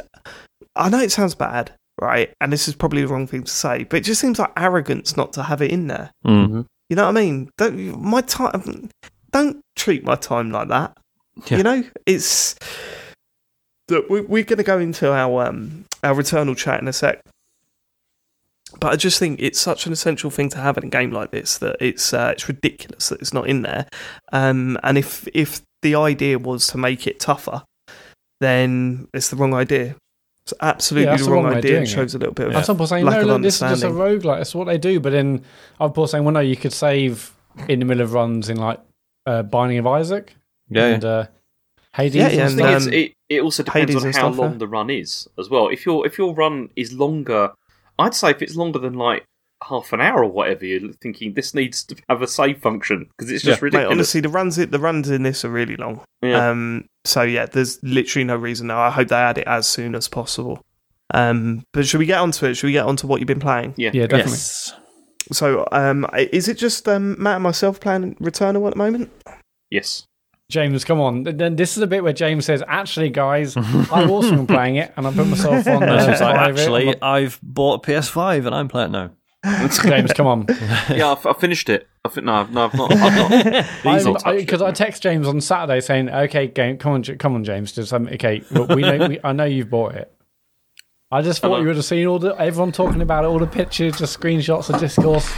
I did, but the trouble is, there's so many things about it that I'm sure that I won't like, and I just thought I don't want to spend seventy pounds to feel annoyed with We'll, go, myself. we'll get onto the price stuff at the end, I think, because I've got something to say. I've got discussions to be had about the seventy pound price mark, but but let's let's stick with the game for now. Matt, how long have you played it for? How far have you got in it? I played it for nine and a half hours. Um, Nine and a half hours. Nine and a half hours, yeah. Wow. Okay. Uh, I died nine times, and uh, I'm on the second biome. Right. Okay. Well, you're doing better than I have. Oh, died nine times. Oh, I'm, I'm doing better. I, I, hang on, I'm doing better than you. I, I, because you and I, just let everyone know, David and I haven't really spoken about the game at all. You know, I haven't N- given not you my at all, no. thoughts. Um, but uh, but from the way I, I thought your implication was the messages was like you were way far ahead of me. I didn't actually see all No, your no, stream. no. I saw bit of your stream on Friday, but I didn't see all of it. Or Saturday, sorry. No, so I I've put what like probably three to four hours in, um, and the way I've been. But sorry, I, you know, if you don't know what Returnal is, I'm sure you do. But just to just to explain the sort of basic overview, is that it's a it's a roguelike game. It's a roguelike action game, um, where you play a character that crashes on a planet. Um, they're driving their little spaceship about, having fun. They crash on a planet, and they realise uh, slowly but surely that they're they're in a time loop, and every time they die, they respawn. Um, and in the process of trying to discover what's going on in this planet, they they find artifacts and they find, you know, uh, I mean, the first the in the opening like ten seconds of the game, you come across a corpse and realise that it's you, and then you find uh, audio logs that are left by you. And um the the whole sort of idea is that it's very you don't know what's going on and the game doesn't tell you what's going on. And there's a lot of discovery in terms of not only narrative but mechanics as well. Um and it's very difficult. Um i don't think that's a secret. Uh, but but yeah so i'm i'm like 3 to 4 hours in. Uh, god knows how many loops i've done. I've done i'm sure i've done more than 9 um i've seen the boss once the boss of the first biome once um because i do you know all right let me I, I thought you were way ahead of me. Okay. no, no, no, no. Because I've really not had much time to play it. I didn't play it at all last night. I played it a little bit this morning, and played it on that stream. That stream was like my first big go of it, and that was about an hour and a half. Um, and then I played it for about 30 minutes this morning. Um, but yeah, I didn't get to play it last night, which is frustrating because I want to play more. Um, because it But, you doesn't know, feel like I can. So. Yeah, well, that's it. And uh, we had a mother-in-law over, um, my mother-in-law over, and um, I, you know, sitting. I wish that I could sit down here today and tell you whether it's good or not, or whether you should go out and buy it or not. But I can't because it feels like, although I've played three to four hours of it, I haven't scratched the surface. I've got no idea of what's ahead of me, um, and I really have. I went into this game not knowing much at all. Really, I didn't watch any of the the. Uh, the previews. I didn't read much of the reviews. Um, I heard a few bits and pieces about it, but I didn't really understand any of the mechanics. And um, I think after the stream that I did, the stream was done after I'd played about 20 minutes. Did a couple of runs just to see what what the get some idea of the controls and everything. Uh, then I did the stream, and by the end of the stream, I was like, okay, I've spent this whole time with my mouth open, wondering what the fuck is going on not really understanding it, facing the boss and thinking I'm really going to look forward to fighting that thing, really going to look forward to it. Um, and then I, I, I sort of come to a crossroads at the end of that stream and said, right, I can either go onto YouTube and search for tips, you know, um, what you should be doing, how you should be playing, or whatever, or I can just try and explore it myself. So, um, didn't play it yesterday, played it today for, yeah, about 30, 30 minutes to an hour, um, and just went off and did my thing. Just went into different rooms, tried different things out, picked up things, was reading stuff, and was slowly piecing together not only the structure of the game, but what the mechanics. There's still tons that I don't know because I think because I'm finding it so satisfying trying to work it out myself rather than going on and reading guides and stuff like that, which I don't think is the wrong way of doing it. Don't get me wrong. Um, I've just enjoyed trying to experience it, trying to find all this stuff out myself. If you've gone onto YouTube and you read guides and stuff, I, mean, I don't blame you because it does feel like I'm banging my head against the wall a couple of, you know, a couple of points, just going, what is this room about? What is this item? What what am I supposed to be doing? Um, but I think what's grabbed me the most in the first few hours that I've put into this game is just how intriguing it is. Like how it's grabbed me and gone, and it's given me that Dark Souls feel. I think Dark Souls is a very good comparison in a lot of ways with this game, um, specifically in the fear that you talk about when you play Dark Souls, and and the fear is not about being scared of things in the level or general horror. Um, I saw a lot of talk about this being a horror game. It really doesn't feel like a horror game at all to me. It does feels more like some a- aspects. It's quite oppressive. And uh, have you been? Um, have you seen the house? Yes, yeah, Yeah. but I've not been in the house yet. Oh, okay. I've just seen it a couple of times. But but for me, it, it, yeah, there's- maybe there's some horror in the house or whatever. But if, for me, it feels like real um, thriller levels of fear. You know what I mean? So like I always put, I always talk about this when I talk about film. There are horror films and there are thriller films. Like say Seven is definitely a thriller, whereas you know, um, I can't think of a good horror film, Hostel? but you know, Hostel or whatever is a horror film or whatever. Um, and I think there are the, the different levels of fear and how they deal with it. And from what I've played on this and why I compare it to Dark Souls is that the fear comes from not knowing and thinking I'm doing this wrong and you know that thing's horrible when it's running at me. Um, whereas it's not like jump scares and all that sort of stuff which you would usually get in a traditional horror game. Um, so yeah, so it's the intrigue for me. It's the sitting there, mouth wide open, going, What the fuck is going on? What am I supposed to do here? Walking into a room, seeing all this weird shit, trying to get your head around it. And um, that's why I feel that I can't give like a proper uh, opinion on if I think this game is good or not. Because it feels like I've spent most of my time trying to work out what the game is. Um, and now I feel that I'm at a point where I understand what each what each door represents. Um, so, sorry, Sean. Each think of it very much like a traditional um, uh, roguelike, Mhm. where it's all split up into various different rooms. There are different doors leading out of the room that leads to different things, but they're very clearly color coded, um, or they've got a different shape to them, so they represent different things. So there's like a golden door with a star above it, and that means that obviously I didn't know that going into it, but once I'd done it a couple of times, I realised that that's sort of a horde mode. It's like a raid, a mini raid where you're getting battered by waves of enemies, Yeah, I've called, it, and I've if you called them like survive all the way through, rooms. Yeah, if you go Yeah, in there, yeah. yeah. Okay. if you survive all the way through, you get some good loot at the end of it.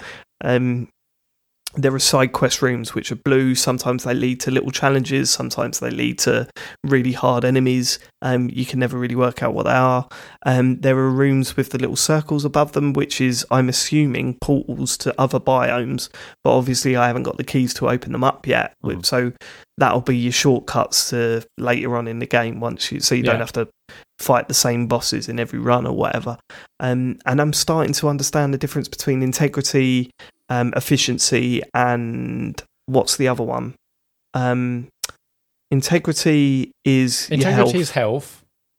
Uh, efficiency Uh, is your weapon efficiency. and- which is how much you use a weapon. I think. is that proficiency Yeah, or proficiency, yeah. efficiency? All right, proficiency. and then what's the what's the other one where you're? Is it focus? It's not focus, Uh, is no, it? it's What's the one where you? Is that it? No, it's not overload. It's where you, so so there are different boosts as you're going around, right, Sean Mhm. and James? Sorry. Uh, so one of which is your health, obviously, and you can top that up uh, using health packs and stuff. Um, one is uh, based on keeping a combo going. So every time you kill an enemy, it adds to the the one that we can't think of. I, I'm sure it's focus. Yeah, it is. Yeah, I remember. Yeah, it says- someone else told me. Yeah, sorry, that is focus. Yeah. something like that. Um, but yeah, you sort of keep that chained up, and every time you level that up, you um, your weapon becomes way more powerful. You know, it, it it will throw missiles while you're shooting and stuff like that. You know, Mhm. builds it up and it, it causes more damage or whatever. But if you get hit once, that returns to zero again. And it is absolutely devastating once that happens because you feel so less powerful. So the Um, other one is that- adrenaline that we can't remember. adrenaline adrenaline that's right yeah yeah yeah so um if you get hit once that returns to zero and it's very very in keeping with house how smart games of past you know with the twin, twin stick shooter stuff like um you build up and up and up but if you get hit you lose all of that sort of Mm. so it puts e- extra tension on trying to avoid projectiles and getting hit and stuff um and and the other one is the weapon stuff which is That's that's weapon for proficiency. proficiency. So the more you build up um, by killing enemies and collecting power ups, um, the higher level the next weapon you pick up will be. Essentially, that's. I'm sure there's more to it later down the line, but that's where I'm at at the moment. I'm trying to build that up that. so I get Okay. a decent weapon. Yeah, yeah. So you know when you pick up a weapon, they sometimes have like a star two, Yeah, star yeah, yeah. three next to them. That's all down to your proficiency. Oh, is it? Okay, Um, cool. Yeah, because um, you know, the more using weapons, you'll get proficiency upgrades, and it also say that actually this proficiency affects all weapons. Okay, so Yes. that will essentially affect the next weapon you pick up, the, the next Mm. future weapons you pick up. Okay. I think so. I, th- I I'm not quite. What I haven't worked out is whether that affects the weapon you've got in your hand or not yet. Um, but I don't think it does because I've leveled that up before, and then when I've gone to swap it, it's still been the same basic shit gun uh, that I swapped out. Um, I'm kind of blown away with it so far. Um, and this isn't. Don't James, don't take that as a oh I should be buying this because we'll get to that later. But my experience so far is that I'm kind of blown away with it. I'm, I think it looks great. It doesn't look as spectacular as some people are saying. I don't think, but I think it looks everything's- stunning. I would say the audio is more impressive. Oh than yeah, the the visual audio is phenomenal. Absolutely. It's it's absolutely incredible to listen to this game. See, the thing that I'm most interested though is about the controller because I want to know if this, if the dual sense, if it really does anything with that to make it interesting or not. Right, it does one interesting thing in my book, and some people won't like it. So, well, again, it feels like it could do stuff, more interesting stuff later down the line, which is hard. hard th- th- that's why I'm finding it hard to commit to opinions, right? Because it does feel like it could just change anything at any moment. Like it genuinely does. This game feels like it could do anything in the future, and it wouldn't surprise me. Um, but but in terms of the DualSense stuff, the most prominent thing that it does with it is the um, the initial fire no your your your your sort of basic fire and your secondary fire. And the way that works is that the right the right trigger works as you normally would with a, a shooter. Um, you hold down the trigger you shoot the gun. The left trigger it has a halfway setting. So if you're doing your normal shooting you hold the trigger down halfway. Um, but if you want to use your secondary fire you pull it all the way um, down, and of course it, it makes it harder to go past the sort of the um, it's tight at the halfway point on that left trigger. And when I first started playing this game, it totally fucked me up. Like there was I, there was no way I was getting used to it. Um, but then the more that I've played it, the more used to it I've got, and now it just feels completely natural, which is mad. Really, yeah. I, I, I switched. I switched to like a um, to L one Oh, really? Just, it's just easier in in firefights. I switched a bunch of things. I switched like dash from the O button to R1, and then I switched Alt fire. So it wasn't half of a press of a trigger; it was L1 or whatever it was, and it's way it's way easier in combat. I think. So then you put your items on circle. Then is that what you've done? Uh, I put my well the, the the thing you select on the D pad. Actually, I press up for for my consumables. Right. Okay. Uh, but I, I, what I do, another thing I love about this game is that there's loads of settings you can change so much. You can change the size of the reticles. You can say change like the color of the subtitles. You uh, you can change like if you run constantly or not. Because I've turned run a uh, dashing on, so I'm I don't have to click in the left stick to run. So I'm permanently running. I've got like massive reticules. I've like moved all my controller buttons around. Um, I love how much customization there is for that. Is there any okay, so you're saying you've got this whole thing with the pulling the trigger. Is there any sort of haptic feedback as well? Like, how does that feel? Or not there's really? supposed Is it to not be. noticeable? Yeah, there- I mean, there's in, loads. in, so so in, I don't find there's loads. What do you find, Matt? I mean, I mean, what, um, all the rain stuff's pretty cool. Oh, wait a minute. It's not, I've just had a thought. Hang on. Dave, didn't you turn all that light down in the settings on the on the No, PS5? no, I didn't. Not not 'Cause I thought certainly not the haptic stuff. Because I no, thought you I did when you played um, Astrobot. No, I, d- I turned the um the adaptive triggers down when Mhm. I played Astro Astrobot, but then I turned it back up again because I was showing it off to people, and then I left it like that. Um, so no, I didn't turn that down. But the haptic stuff, so the rain, what you're talking about, that they show that off at the start of the game, and it feels great. It feels like even better than the rain in Astrobot. But then I was in a level earlier, and it was pouring down, and the controller was doing nothing. It wasn't reacting to it at all. Oh, so right. I was kind of like, that's weird. Um, but that's it. That's the only thing that I've noticed, Matt. Unless I'm missing something. Um, I just felt like the, the controller's doing, uh, you know, moving a lot. Um, I mean, in terms of ha- proper haptics, where it's kind of replicating a, a sensation, yeah, the, the rain's probably a big one. But I, I, I mean, I, I think just the controller vibrating in, in tune with the in tune with the game, I think it's working really well. Even if it's not Hmm. trying to replicate a feeling, like the the rain, I've been playing mostly with headphones, um, but on a time I wasn't playing with headphones, like the, sound of the rain comes out of the controller, and it feels like raindrops on the controller, and you know it's so atmospheric because most of the levels, uh, most of the early start, but early part of the game, it is pissing down. Um, so it's so atmospheric. I think it really adds to it. See, I, I would say that the, the headphones are more essential than the haptic feedbacks, definitely. Because, uh, I mean, I've never played a game. This is what's so stunning about it, and it's probably the 3D audio stuff they've put on. They've actually activated it in the right way um, for this game. But, but literally, you're in a kill room and you can hear a noise and know exactly where that enemy is. Like, it, it, it doesn't feel like the normal stereo, oh, he's somewhere on the left you know, there's a there's a bit you'll hear like a, a groan, and you're like, right behind me, slightly behind me, you know, like say, Ga- games have Uh, been doing that for a long time, though. Like we've been able But- to do that this- sort of not audio this well. processing. not this well. Honestly, literally, Sean. Mhm. Not only do you know where they are behind you, Mm. you know how high they are Mhm. as well. Mhm. It's bizarre. It's really, really odd. It's really odd. Yeah, I've You- experienced. I mean, like uh, uh, that's basically what Dolby Atmos does and what 3D audio does. Um, so that in itself isn't new, but I think it's just the, the audio in this game is phenomenal. Uh, it It just it's it's. But Matt, I've I've I've played tons of shooters. Interesting question. Oh, fucking Siri. Sorry. thank you, thank you, Siri. I've played tons of I've t- played tons of shooters where you kind of get a gist of where something is.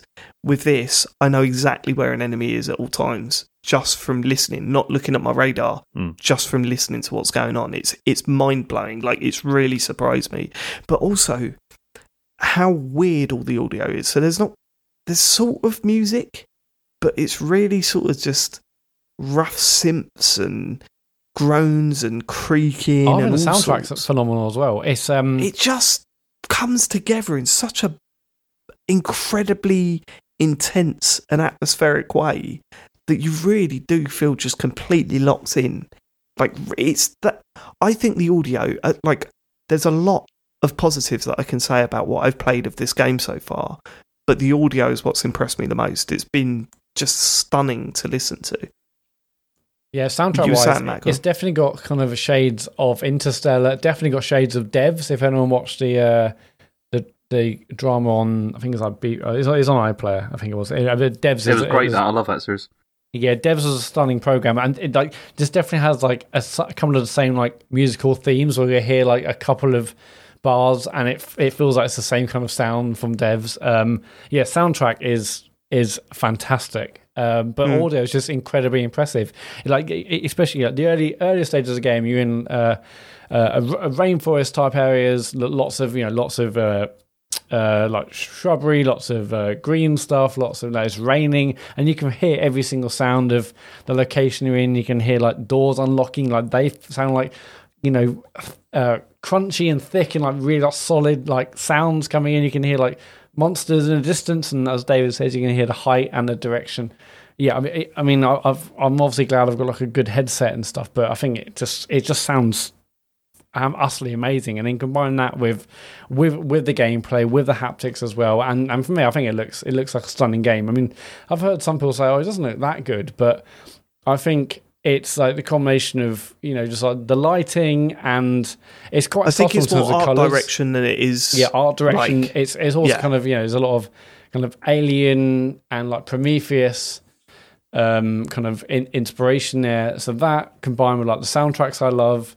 I- And and yeah, and there's a lot of mystery as well in like, the environments you see and the things you Yeah, see in the that's the, environment. that's the main thing. That's the main thing for me that keeps my intrigue. Like the the mystery over everything. You know, you're like, what's that? What's that? What's that? And then you're slowly drip fed what everything is, or Drep-fed? either by ex- um, drip, drip, Drip fed. drip fed, drip fed. Sorry, um, what everything is. So like, um, you know, you're seeing these red vines, and you're you're like, well, uh, there's items behind them. I must be able to get to them, and then eventually you get an item you can get to them. So it's got that Metroidvania style thing, and there's loads of things that I'm seeing in the world that I'm like, I don't know what that is. That could be an enemy, but I'm not sure. Um, and then and then you just but but but after you get that first unlock, you're like, okay, well that's going to be something that I can use later on. Um, so it's got that Metroidvania style thing, but it's also got like weird enemies, like those big gold octopuses that that um uh the octopus is that uh, also a plural? Uh, Octopi. octopi. Octopi. Octopuses. No, it's not octopi, is it? I think technically it is, but obviously That's you'd get four beaten up for saying it. Eight pies, eight pies. Fuck. Four Um, pi, that's eight a pies, four quadrupie. pies, eight pies. Um, but no, uh, like the the golden things. Um, like initially you're like, what the fuck? They're enemies, and then you notice they're not attacking you, and you're like, okay, and then you start working out what they're actually for. Um, all through just experimenting and stuff, and H- I think on, that's what? what I've done. What what is golden things that aren't enemies? Because I'll just shoot everything.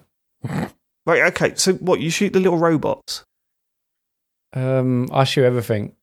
right? You know the robots don't attack you, right? What robots?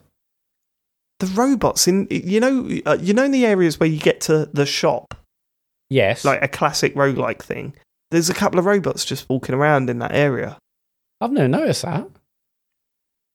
Matt, have you played this game? Ah, yeah, hand. So you get to the shop, you got all like the pillars, and you can like um, you know, generate whatever you want and, and throw Yeah. in your throw in your bits you collect. What there's robots Yeah. milling about, is there?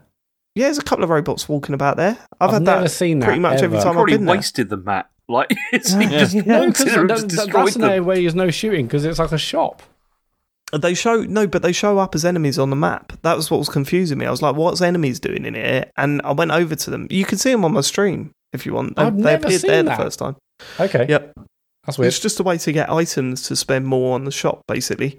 Um, That, I've never And then- seen any anyone in that area. That's insane. you've not Okay. seen the you've not seen the golden enemies. Sometimes they turn up at the crash site, the golden things. I've never seen anything in the crash site. No. Wow. Okay. I'm, I'm waiting for the crash site to kind of evolve. I, I assume the more I kind of died and did stuff, there would 100% stuff there's something going on. Area.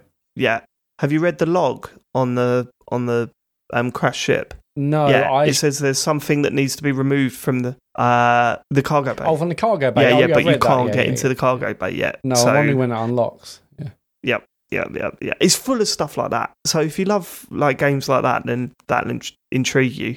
Um, have you got anything else to say about the game at this point, Matt? Because we're still, it still feels like we're well early on in it. Um, yeah, I mean, I, I absolutely love the game. Um, I so when I first was announced at like whatever state of play, I was like, okay, this looks fantastic, really, really good. And then in like you know the weeks are going up to launch, I'm like, well, I, I'm I'm probably going to buy it because there's nothing really out, and I can't keep complaining there's nothing out when the game does come out. So I mostly bought it for that, really. Um, I saw the reviews; the reviews are good. Um, I'm I'm not really like a kind of a bullet hell shooter fan. Um, I played a little bit of what, what, what are Housemarque's previous games? Oh, um, Uh, the next one that launched Machina. PS4. uh, Next Super Machina Stardust. was amazing. Resogun. Yep. Yeah, I played a bit of Resogun. Super Stardust. Yeah, I played a, a little tiny bit on PS3, but I wasn't, you know, wasn't super jazzed. But um, but I, I bought it because I was like, okay, well, I want something new. Um, but this has so many things I absolutely love. It's got like it's got the mystery. There's definitely for me like. Uh, it kind of feels a bit like control in that regard. There's a, a you know a big mystery that's kind of bringing everything together. What's happening? What's what's this all, what's it all about? You know, uh, um, yeah, um, Selene, the main character, is trying to piece together the past and history and, and, and why she is where she is. And then you'll be in an environment and you'll see, as I mentioned earlier, like a house, just like a standard like 20th century house in this alien environment. And you go in there and trying to work, you know, find out more more things about the mystery, why, you know, what's what it is about her past and and so on and so forth. There's loads of great mysterious stuff there. I mean, I found the house stuff a little bit scary because it's kind of got PT vibes. I was like, oh god, don't don't don't become too scary. Does it go down that route though? Um, no, it's more just kind of like You say it's got PT vibes. Does it then start doing jump scares um, and shit? no jump scares. Um, but there's kind of like there was like bangs up upstairs or downstairs, and you're forced to go upstairs. I'm like, oh fucking hell, no, don't do this. But no, no, it's, it's nothing scary. It's just like atmosphere building, really. Um, Right. but I- but I but I've I've been, I've been in the house twice now, um, and I'm like. I'm, I'm waiting to go in a corner and there's like, you know, but nothing yet. Um, it pro- maybe it isn't going to do it. Maybe it's just maybe it's just atmosphere, uh, uh, um, atmosphere, and it's trying to make you feel like something's going to pop out, but actually nothing is. Um, but I, well, I'm, I'm definitely a little bit like Dave, and like the, the mystery of all the environments, trying to work out the rooms and stuff is is definitely there. But I have also looked at guides, you know, about like what's what. You know, but a beginner's guide, what what do you do and Returnal? Um, but even then, there's still lots of things I'm still trying to work out. Like, I, only took me it took me a few goes to realize that oh yeah, you go in that room and then you got to kill everyone before you can even leave. So now when I see like a golden door, I'm like, well, I've got like five. I've got 5.0 adrenaline, which is the maximum adrenaline you get. So you have all like the various associated bonuses with that. I, I, I don't even know what the various like five or six bonuses you get are, but basically, that you know, it's better for you to be at maximum It's adrenaline. weapon weapon dependent. Yeah. Okay, cool. Yeah, so so I'm like, okay, I can see a challenge room, and maybe my health's low, and I know if I went in and killed everyone, uh, there probably loads of um, vials or whatever it is to to improve my health. But if I go in there, I may also die. I may also get like I'll probably get shot, probably lose my adrenaline. So there's a lot of like risk reward um, about the game. Um, and I'll come back to risk reward in a minute. So it, like, there's a, there's um, I've been so I went to the first boss like a bunch of times, four four or so times. Um, kept dying. Actually, I think I said to you, Dave, earlier in the weekend. Oh yeah, I thought I've already seen the boss, and then it turns out I hadn't seen the boss. That was just that was just a big enemy in a room, but I wasn't the boss. Um, Right. But then when I, you know, I, like the last two or three runs, I'm like, okay, well, I can go to the boss now, but my adrenaline's only like well, it might, it might be zero. Maybe I just got a shot in the last room, or maybe my health isn't 100%. I'm like, well, I guess I'm going to have to go into a challenge room to try and get my adrenaline up because that's going to help me massively when it comes to the boss. So um, I really like I really like that the fact okay I'm having to go backwards in a way and find other rooms to to you know to risk it, but ultimately because I know that'd be better for me in terms of taking on the boss because I have better adrenaline and hopefully more health. But I think risk reward generally in this game, I think it's mostly um, it's mostly just risk and no reward. I don't know about you, Dave, but so there were loads of uh, uh, like treasure chests um, around the place. Um, lots of which you open them and there's no negative. You, you can might get a new weapon, you might get a bonus, you might get whatever. It's very clear these ones there's going to be no downside to open these. And there's others which are malignant, and those um, have this like uh, a purple kind of haze around them. You can open them, and the malignant things in the environment are things that give you a bonus but also give you a negative. There's loads of parasites around the world which you can jump, which you can get on you, which give you like, oh, this parasite gives you like um, you know, like uh, either you can do more damage to enemies, but every time you open a chest, you get damage, or this one gets you ten percent damage bonus, but every time you you uh, land after after fall, you take damage. So there's loads of them, uh, and most of them, I mean, the, the parasites, most of them, uh, I, I think there's a good mix actually between good and bad. But the malignant chests, so you can go up to them, and it says there's a high probability of you getting a malfunction. I think malfunction is the terminology they use. Yeah, yeah, malfunction yeah. to your suit. Yeah, yeah. Yeah, a malfunction again will be like, okay, well, malfunction now means that um, you. Uh, you, you, take double damage until you open five chests, or until you kill twenty enemies, or until you do a certain thing. Um, so, so for these malignant chests, you'll see that say it'll tell you the probability. You can um, you can cleanse these chests using a, another currency called ether. So if you've got loads of ether, you can press you can just cleanse it, and you open it with no fear about getting sort of you know um, a, a, um, a negative.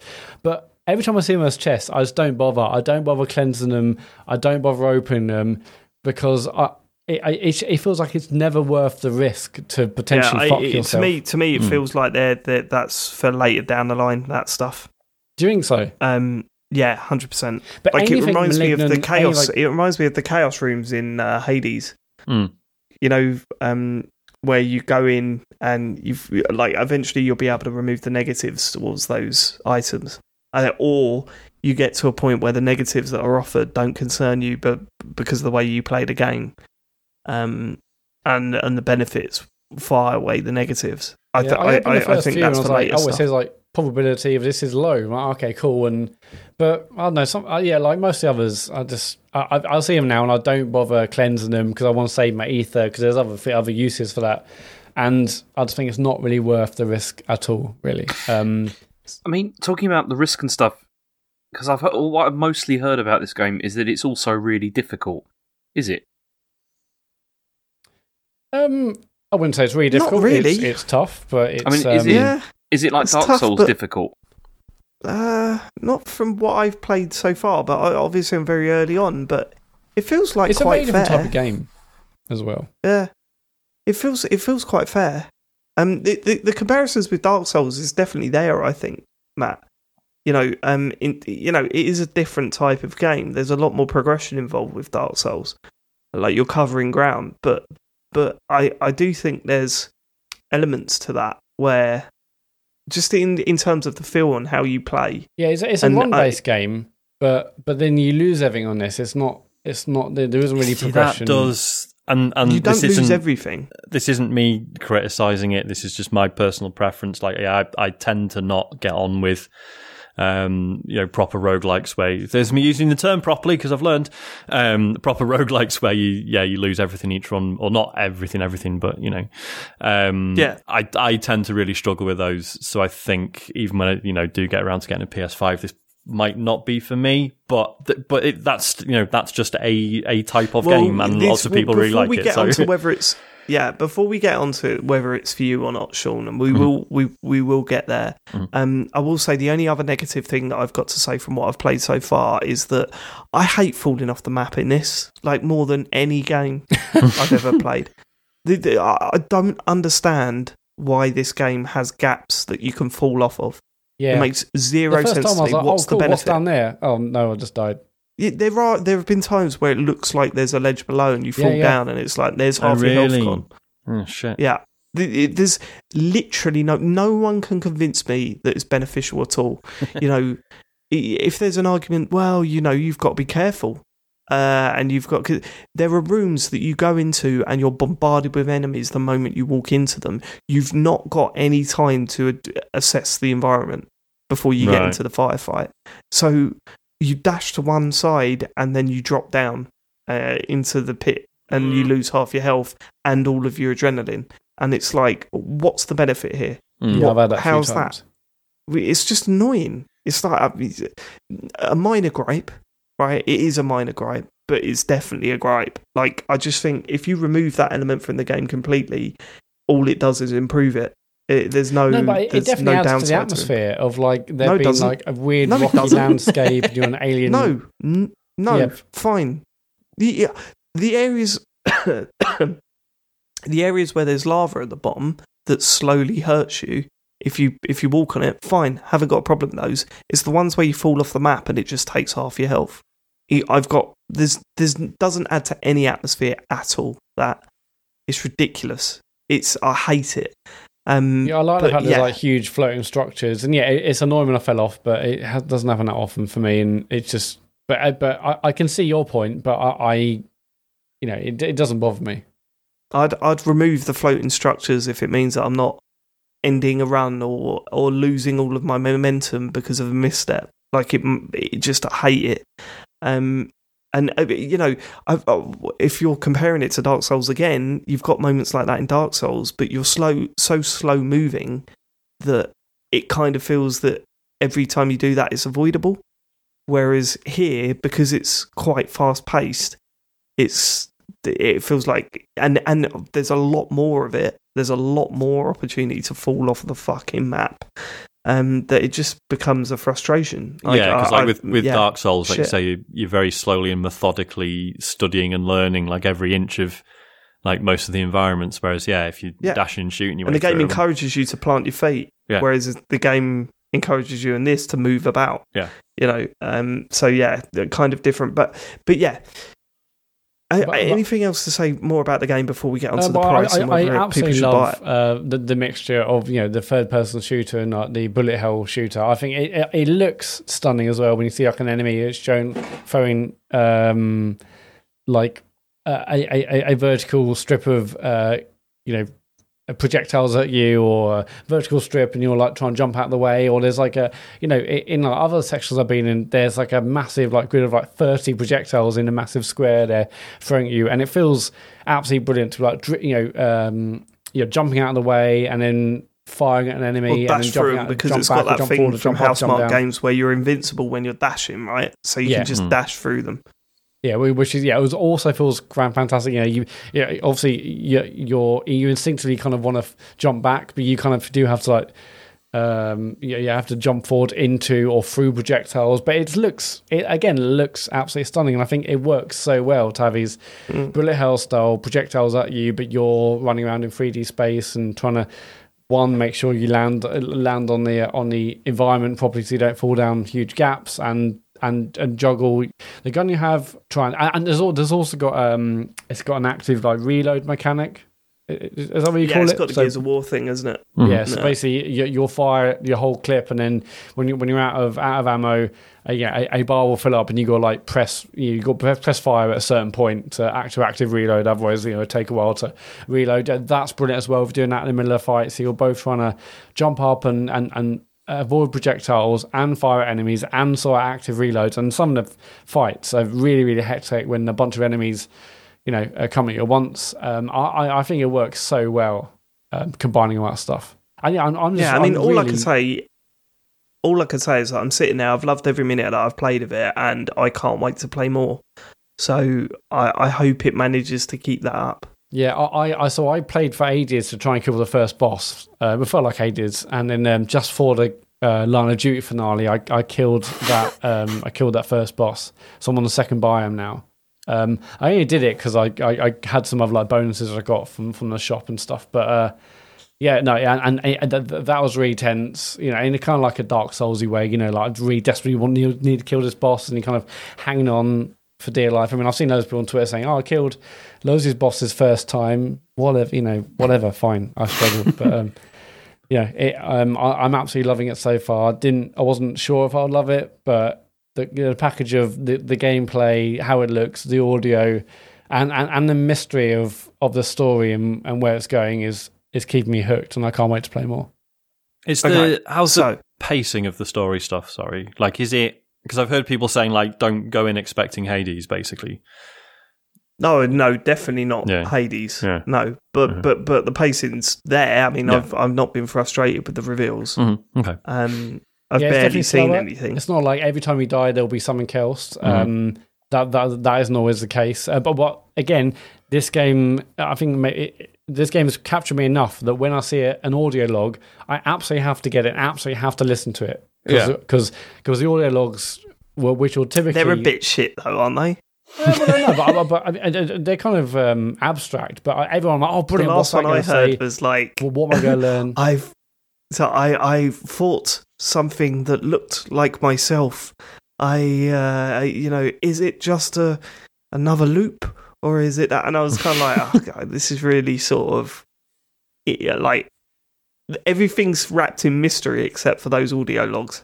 Do you know what I mean? That, that that's the, the it's the, the contrast of those audio yeah, logs. they're, they're, everything they're else definitely like Captain's log. I've seen a body on the ground. It's me. Um, but yeah.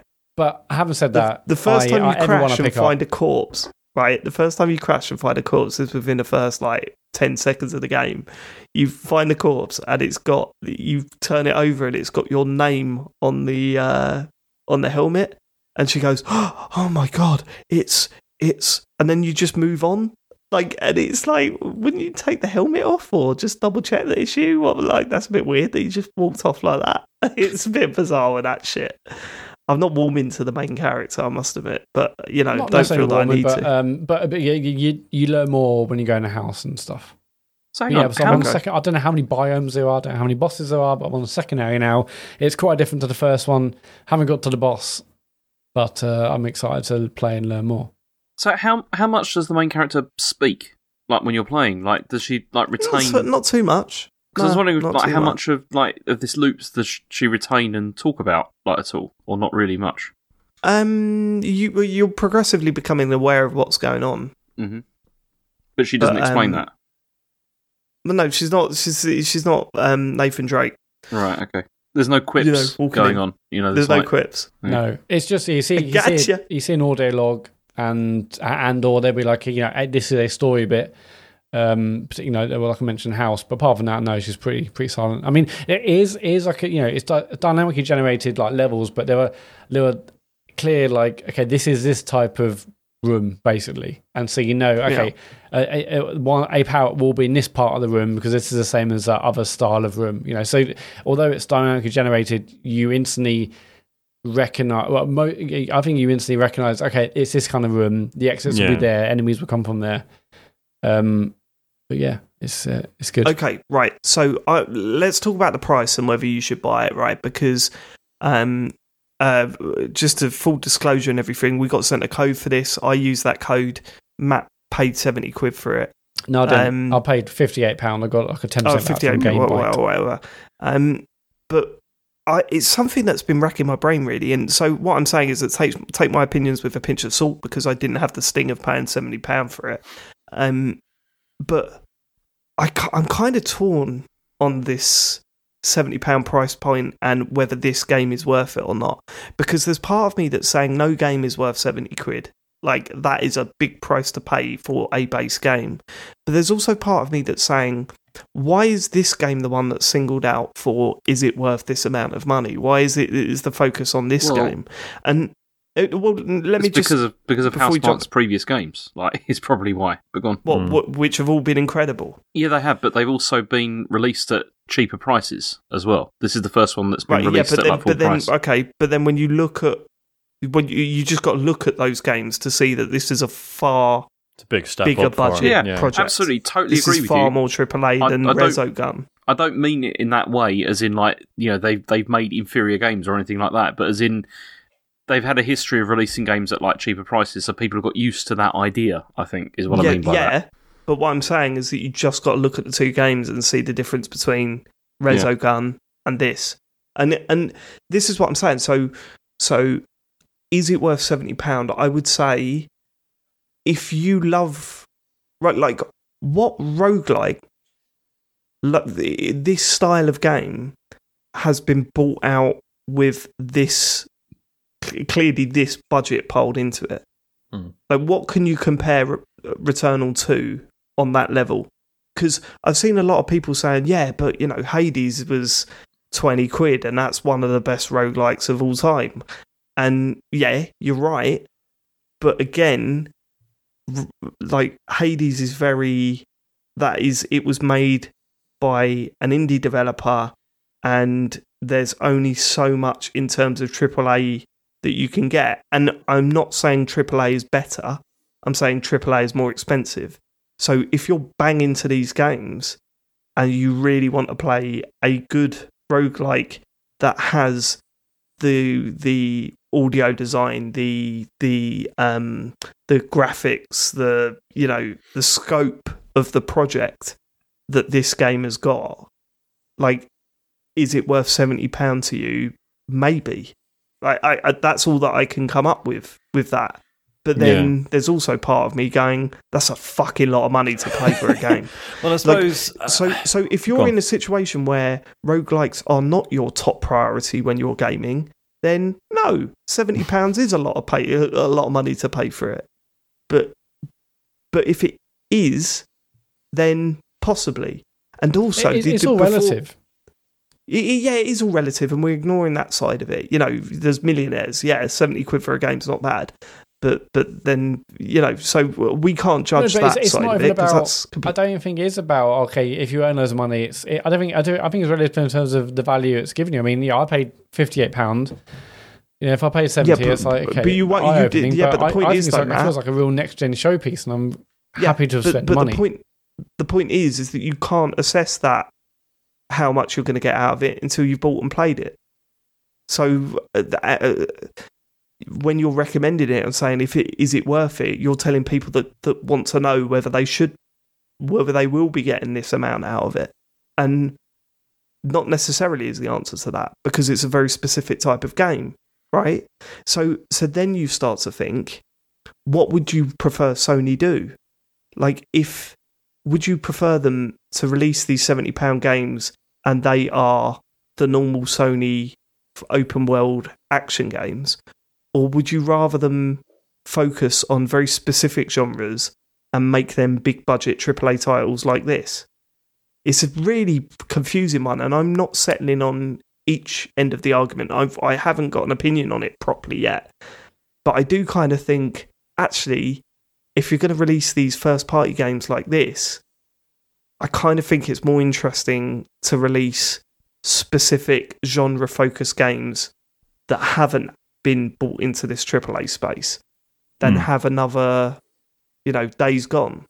Yeah, yeah. It's sort of on the one hand, you know, sort of playing devil's advocate, but part of me thinks, well, why didn't Housemarque choose to make this, you know, sort of the same sort of perspective and you know production values as Next Machina or, or something? Yeah. Like, could they have translated the ideas that are in Returnal and still done it, but in a cheaper way and charged, you know, thirty quid less for it or whatever? But equally, as you say, why shouldn't someone have a go at doing a big budget? Exactly. You know, Big budget it's- roguelike, yeah. roguelike, yeah. This is a big Um, it's it's an like, make a interesting thing splash. to exist, and, I think it's cool. Like, you say that the reason why they haven't done it in the perspective that they did it before is that Next Machina was a massive failure for them. Well, yeah, there is that. and they, they, they come out with that statement Hmm. afterwards saying, "Look, we ain't going to make these fucking games anymore because no one buys them." yeah, yeah, it's, it's yeah, just I enough. guarantee this has sold well. Oh, and. Yeah, which, which has been great to see because, as you say, it's. I mean, all right, you know, post Hades, you can't really say roguelikes stroke lights are niche anymore. But this this sounds like a more niche and a sort of you know a less welcoming take on the on the genre than God, it we've really seen is, before. yeah. So there's definitely going to be people who've just picked this up because it's the new exclusive. It's a shooter, like it looks familiar to them, and then we'll play ten minutes of it and be like, "What the fuck is this?" But Yeah. that's fine. I, I you know, um, I, I- don't think it's not like the game's misrepresented itself. I think that I think there are people who will sort of fall into it not really knowing what it is. Um, Hmm. But equally, yeah, I'm, I'm, it sounds like this. I mean, I don't know what the figures are, but just by the, the number of people talking about it, I'm, I'm excited. If if Housemarque have yeah, finally and a had lot, a a lot of that hit, is that's really riding cool. on the. Yeah, a lot of that is riding on the. You've got a new console and you've got nothing Yeah. to play on it. yeah, absolutely. You know, Yeah. and there's I was saying definitely that. I was saying this to James on the stream on Friday, like the, the whole seventy pound thing. Like S- Sony know people that have managed to get PS5 want games to their PS5. And I was like, well, I'm going to buy this because I want a new game. So the seventy pound thing, everyone will be paying seventy pound because they're like, well, I want a new game, and like the next big game will be Ratchet and Clank. That'd be seventy quid, but people want a new Yeah, game. but then that's- they'll that's what's it. mad. So they, they, When they you think winning about it- who might not agree with like the seventy pound price point, but they're also like, well, I want a new game from a console. I guess I'm gonna have to buy the game. So, Yeah. and the, the- the competition is not helping, The though. numbers are massive. People people love buying the seventy pound games. They can't get enough of it. Well, The, the competition's not helping though, Matt, because Mm. you go out and buy Returnal and then buy Ratchet and Clank. That's a year of Game Pass Ultimate. Yeah, but yeah, yeah, the thing but, is, but can you compare them the? PS5? Exactly. Like, they, have but got people, haven't they? is, okay. Yeah, but you can't write off the comparisons in terms of of how much things cost. I can't run off, but I'm just saying, as a PlayStation 5 owner, you want games to play. This game's out. You'll be paying seventy quid, and like Ratchet and Clank. Okay, that's fine, but if Microsoft were releasing games also for seventy quid, this argument's a different argument. But they're not. But are, yeah, but Microsoft so far haven't released any games of this No, sort they of like, haven't. level. You're right. Like, do you know what I You're mean? For right. Game Pass, like But- the only game that's come you're out right. this year is was the Medium, and that was Yes, a six they, out of ten game. They will do. they will do. That's the point. Microsoft are working on making gaming cheaper, and Sony are racking a seventy pound price point on all their games. And it's like, But the that- thing is, go on. like if, if Microsoft released, you know, a game like this, like a AAA, you know, a a, a, a decent, but you know, a, a great game uh, for seventy quid, I would buy it even if I got Game Pass because I want something yeah, but new. they're not doing that. Then you haven't got the option, and that's the that's the point. You see, this That's is the But, point. but, but, but Microsoft would love to have sold us 70 quid games, just like it didn't have any games ready. Yes, They done, would, yeah. they would love or nothing the install base either. I mean, Sony can but- do this but, as well yeah. because they've got the bigger install base. So even if like only a fraction of people buy games, you know, at you know, like if if only a fraction of people buy like a game like Returnal, they can still probably make a really decent return on that. Whereas you know they know for certain that loads of people are going to buy Ratchet and Clank. Like that's going to be like a big, massive, big sort of massive hit. You know, for them, Yeah. almost certainly. It's Well, I, I think Okay, ev- that- that's fine, but no, you're missing my point. My point is the seventy pound price tag is inflamed further by the competition not raising to that level. I agree Yeah. with you on that, but then the the, the issue- okay, once Game Pass has got games of similar scope and quality, then I think you could make that argument. But at the moment, I don't see that. Like I don't I don't see anything that Microsoft have released on Game Pass which is at the same sort of level. Well, that's Like the point, surely, is that yeah, there's, there's not a sufficient challenge there in terms of big, high, you know, big budget exclusives for the Xbox. So yeah, what? Why should Sony drop the price at this point? Yeah, Like, There's obvi- no obviously. I, It'd be would- I would interesting to see argue what that they yeah, like do uh, once they start releasing those first party games. yeah, um, and obviously, you know, and you know, yeah, assuming that they're decent. Um, and like, don't get me wrong, a Series S with Game Pass is the fucking greatest bargain on earth. Um, like the, the idea to me of spending seventy pound on a single game seems pretty wild at the moment. Um, but yeah, but if if Microsoft were charging, like you know, say the Halo came out tomorrow, say it, you know, say it was never scheduled for Game Pass, and it was, and they were sticking to that 45, 50 quid range, that would make Mm. Sony look more silly.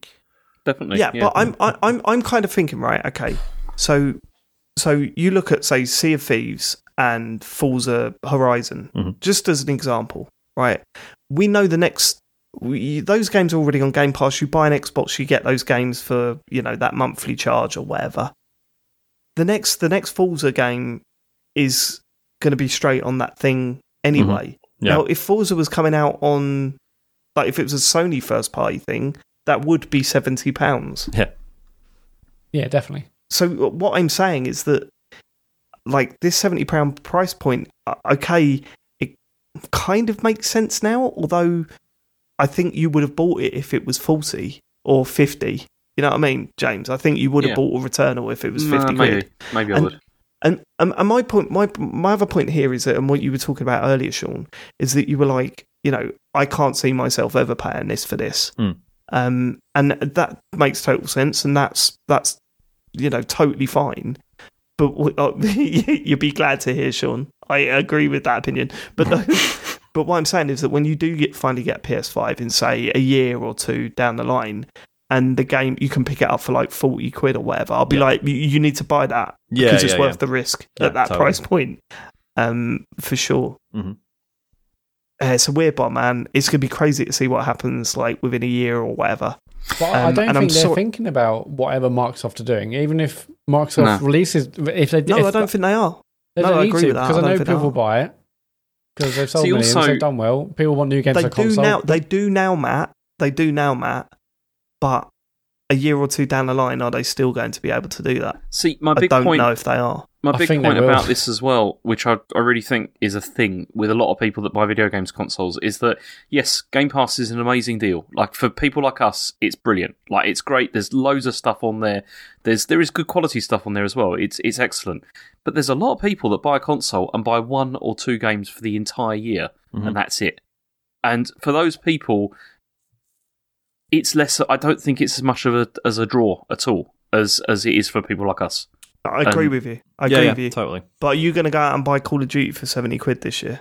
No, but some people do, and that'll be the only game they buy that year. Yeah, enough people will. Uh, Yeah. Enough people will buy, well, GTA. But at this point, people want anything for the PlayStation. Therefore, they will spend 70 quid on a roguelike game that they may not ordinarily have looked at before because they want something new and it's, you know, looks fancy. I mean, obviously it's it is- different. Those are third party games, and I wouldn't Yeah. be surprised if they are dropped to you know lower prices, even at But it- launch. But It is interesting though, like how the conversation with this is though, because it's like if you if you think about it, the like everyone's been saying like, oh, I've, I've got to buy Returnal because there's nothing to play on PlayStation Five. Like, there's nothing to play on it. There's no games for whatever. Like, you know, nothing's come out. Nothing's come out for Xbox either. Like over this over they're this not asking period. for seventy pounds. Exactly, because That's you've already got thing. you've already got Game Pass, so there's already like stuff on there that you can play. But there's also stuff on PS5 you can play as well, like with the Yeah, you like can play the P- PlayStation PS4 Plus games on there collection and all that, kind yeah, of stuff. hundred percent. But it's just really interesting. It's like you know, it's like there's this you know this idea that there's nothing on PS5, and but then I don't see what there is on the other machines either at the moment. Skate You know what I three, think mate. because I Skate think because three. Microsoft have established their their backwards compatibility stuff. Yeah, They've established their Game Pass stuff, and that's what that console's about. Whereas PlayStation's all about the next gen, so Yeah. you're waiting for the next gen games, and definitely. they've Yeah, been slow coming. because I'm just thinking um, like, what is coming from Microsoft like in the next couple of months? Like, what is there? That's- that's- Psychonauts and um, Oh, yeah, that's soon, isn't what it? was the other f- fucking game that's coming? Minesweeper. Minesweeper's gonna be on there. Do you know? No, I, you're d- right. I, I really thought that by now we wouldn't still be having these conversations, Yeah. but it's Yeah. still. Well, I the- think the podcast will be over. Do you know what I mean? Just the whole. shorter. I, like, We'll I just thought it'd be really back. nice once both the consoles were out, and then it's like, right, they'll just they'll both just exist, and we'll just talk about games we're enjoying. But there's still this weird. I don't know. It's it's almost because they're they're not really like for like anymore. No, And they're, that's what they're makes not, it so it's- odd. They're not even trying to compete with each other at this point. Yeah. It's Well, it's and- two and yeah, completely different directions. The consoles are out, but the games aren't out. Well, the, Yeah, the- and there's that's a the game, there is a game on PlayStation. There's nothing on Xbox. And yeah, I'm having fun with Xbox. They're still my most played console and Mm-hmm. Game Pass, etc., etc. But oh, what, what what's this big new? I mean, this feels like a first party game, like big new title. I'll pay the seventy quid because I want to play it. If there's- Yes. I'll do the so same on that's Xbox. so that's my point. That's ultimately my point. That price point now will work for Sony as it is, but two three years down the line, is that going to work for Sony? Yeah, I don't I know don't if it think will. it will. I don't think it will either. I, Mm. I If there's if there's more more games coming out from Sony, more third party games coming out on both systems, next gen third party games coming out on both systems, plus Microsoft start putting their first start party stuff out. If that's decent, is that price point still going to work for them? no, no, I don't think. I think it's like it's getting while the getting is good. Yeah, they, they might as well at this point well, while Yeah, people are going basically from game to game because Squeezing aren't the early many. But yeah, and- you're totally right. When more games come out, and but I don't think they care about what's happening on Xbox. It's more about you know when the cadence of games increases on PlayStation, then they'll be like, okay, well, you know, our- our customers can't afford, you know, 140 quid or you know 280 quid a month if they buy a game a week. You know, on our console, but they don't care what Xbox are doing. But it's more I mean- okay. This is the game now. The next game, next well, okay, Resident Evil, admittedly, is out on, on Friday, but that's you know that's not first party. Next big one is Ratchet and Clank. You know, if people go from first party game to first party game, um, I, I, yeah, this isn't a first party, but it feels like it. Um, I mean, for as long as like PS5 is outselling Xbox by like two to one, which is what from the figures we've got, it seems to be around that sort of level. They're not going to care. They really are Yeah. not going to care Yeah, because what does it matter? You got. Uh, I mean, it's it's Exactly. out. Yeah, it, it doesn't. Yeah, they're not going to care. That was two to one last gen, though.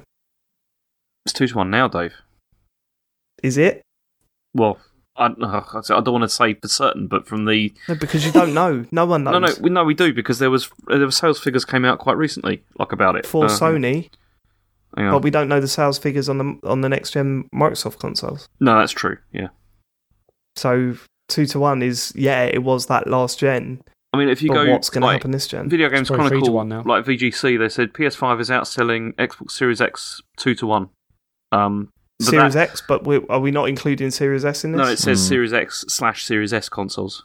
Okay. You know, so well, hang on, hang on, what- you're saying where's this? You're saying S and X are both next gen. No, but, but- but we discounted them in the bet, Matt. Yeah. So w- w- you're saying that, that there's an article out there saying that PS5 is outselling Series S and X combined two to one. yes.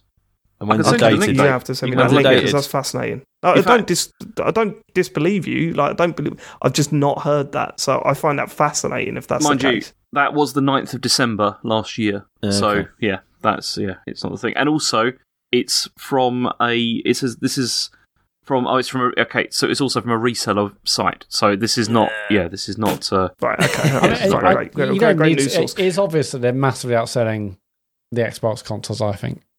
Is it? Yeah, I think so. Go on. Well, it's just that they seem the holders get hold of. All, all, all the figures seem to suggest that they're, they've got always nothing sold to- like they four could or be five harder to get hold of because they're not making as many. We don't know the we don't know the facts, do we?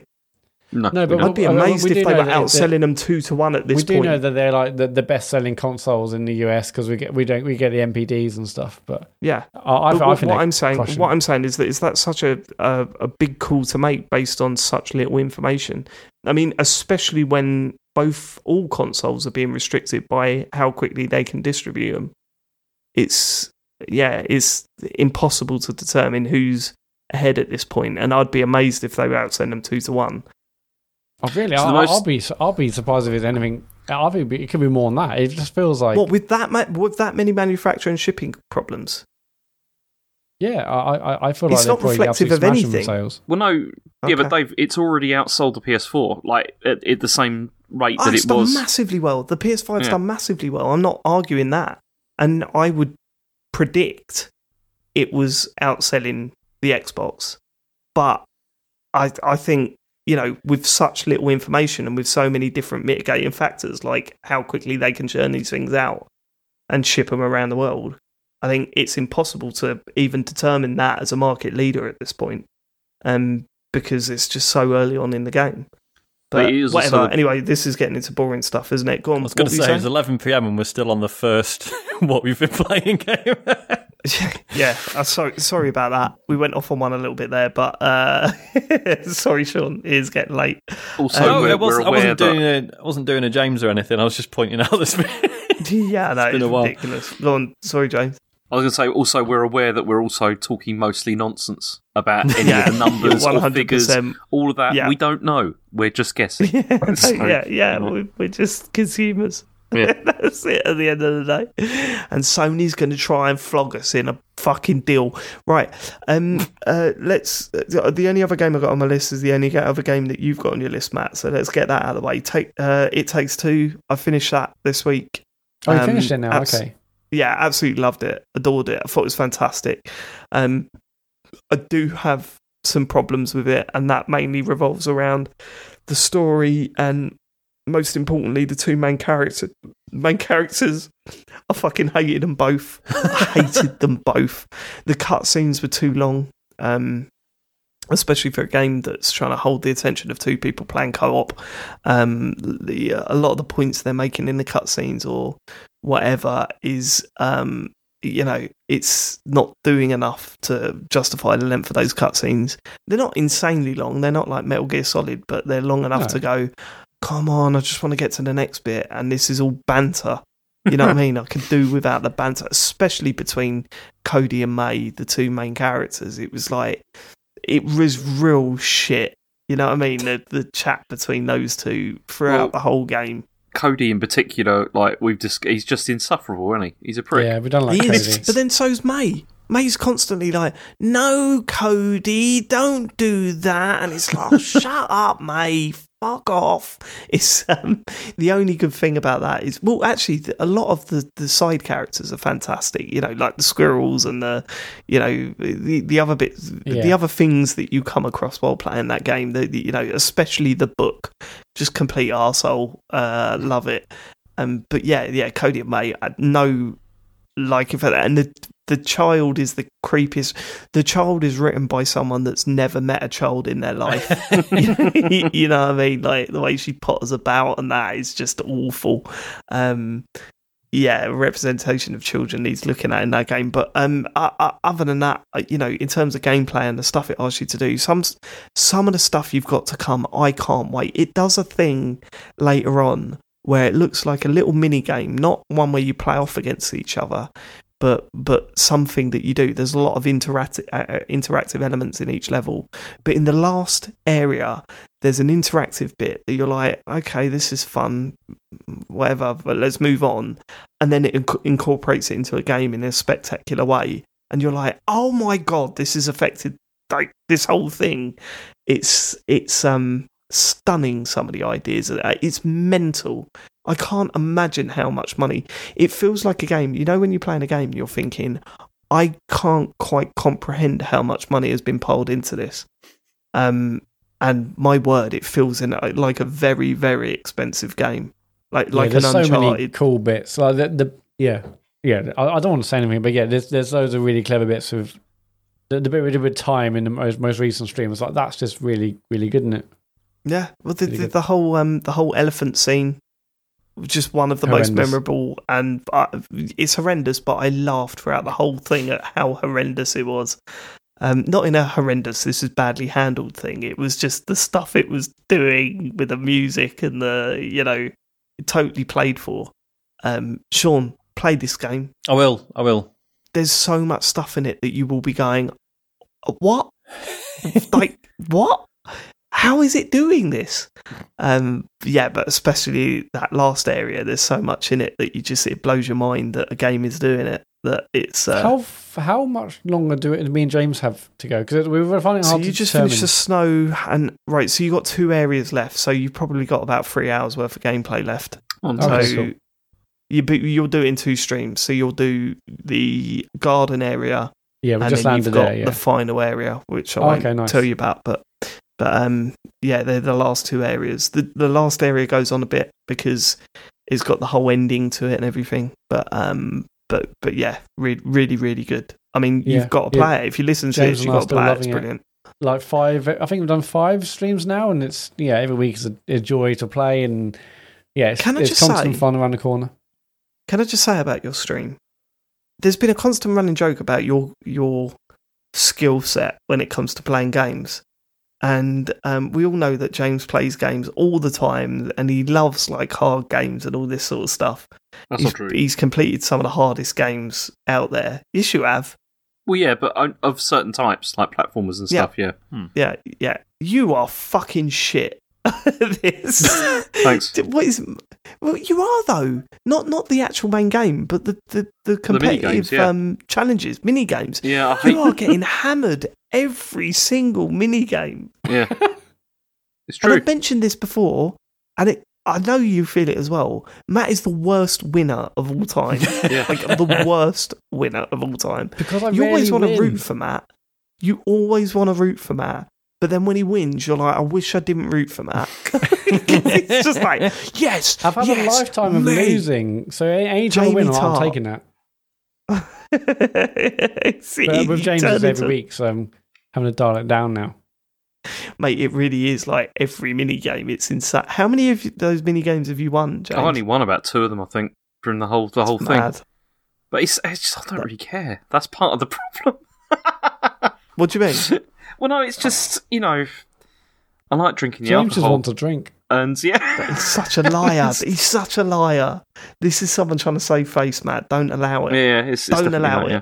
No, I Yeah. know. the I know truth. it hits his ego every time you beat No, him. the the one the one that did annoy me, I did feel annoyed about was that one, you know, the race around the course because I was just like, I have no idea how Matt is getting such a like how he's getting ahead so quickly on this. That that did annoy me. That one. Yeah, I Um, watched that because you completely forgot the fact that you're supposed to dash while you're skating to yes. go faster. Yeah, yeah, that's true. Yeah, that, that's also what happened there. Oh yeah, yeah, the, yeah. That race was brilliant. Yeah, Mm. really good.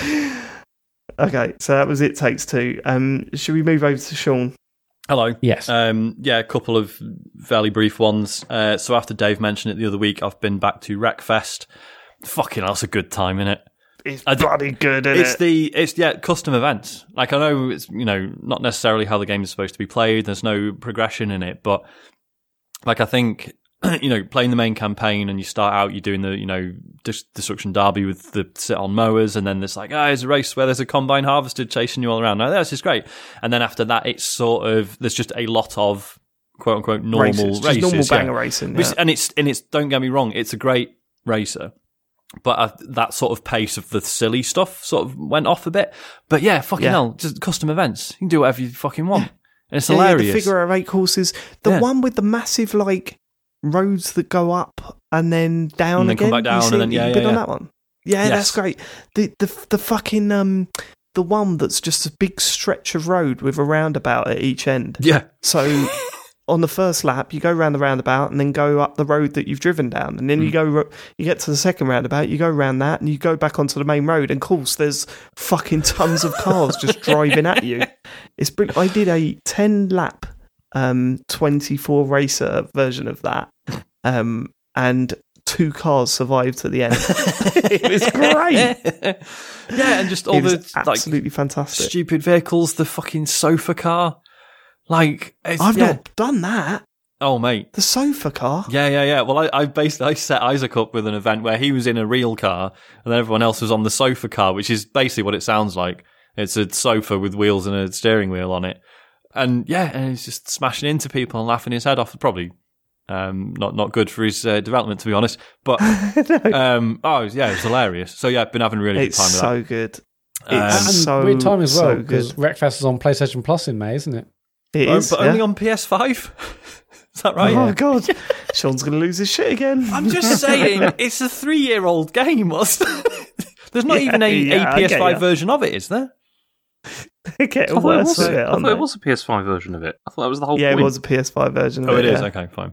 yeah, yeah, yeah. Uh, yeah, So um, the the other one uh, is, as many of you will be aware, I streamed my failed attempts at becoming a pirate legend on Sea of Thieves last week. Fucking hell! I mean, the stream was about four hours long, so I don't blame anyone who's not had a chance to watch it. Um, oh, watch it, watch it. Zoom to the last thirty minutes and watch that stream. Do you want to explain what happened? So long story short, started out was really good. There were two factions I had to get to level 50 and they were both, you know, close enough that like one big uh, voyage for each, you know, essentially a, mission that you take from them would have done the job. So we were going to do a big fleet battle and that would have got the Order of Souls level 50. And then we were going to do a vault, which is where you go around picking up clues for a map and then you find a, a vault with treasure in it, do a bit of, you know, like a bit of a sort of timed puzzle thing, get all the treasure out.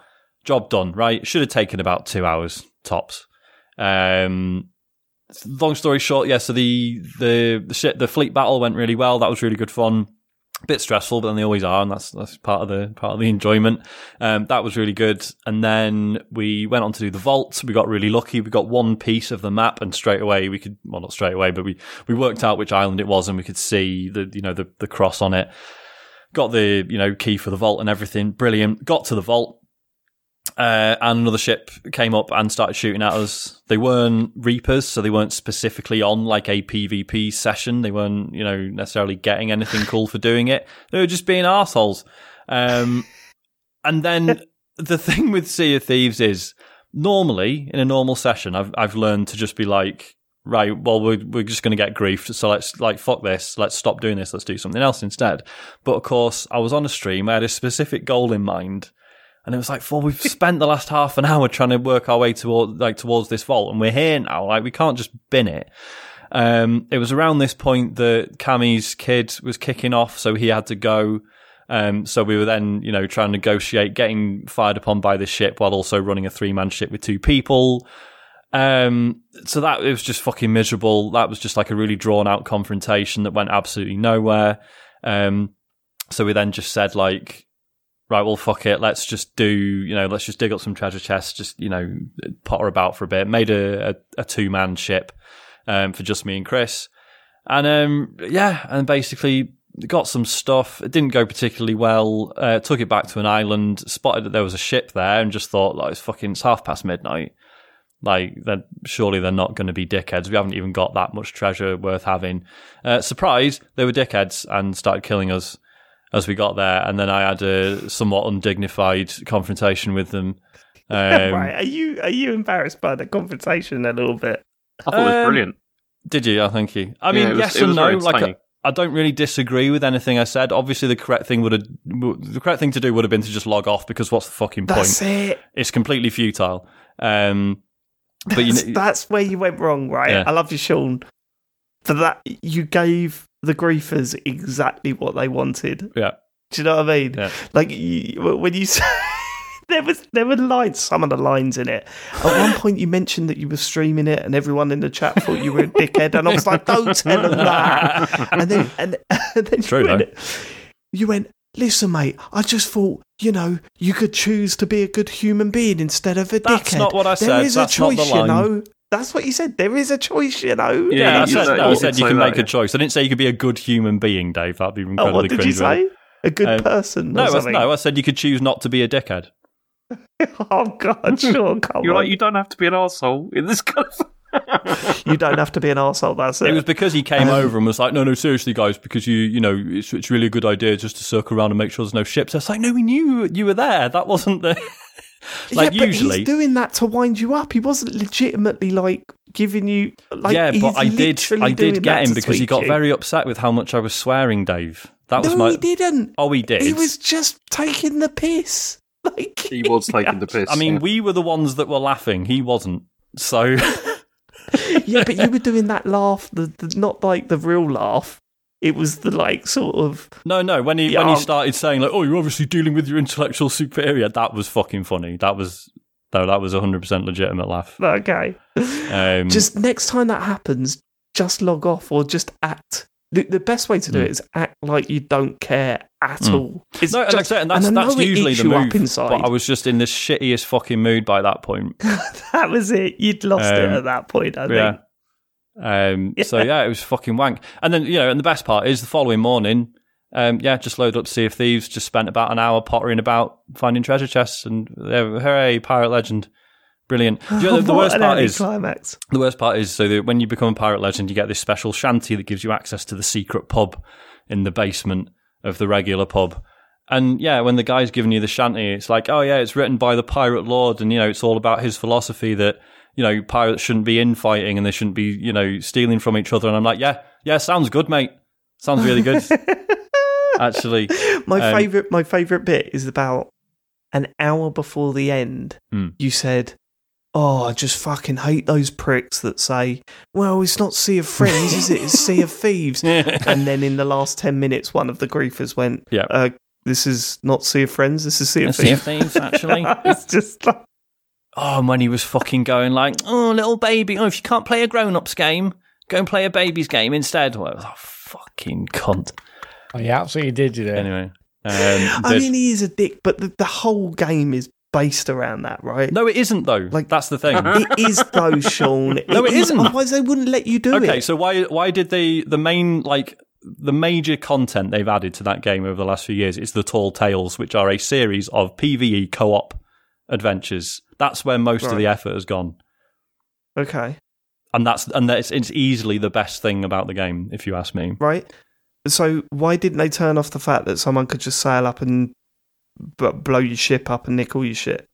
Because I think basically, I think that's too large a portion of the player base for them to ignore it. Exactly.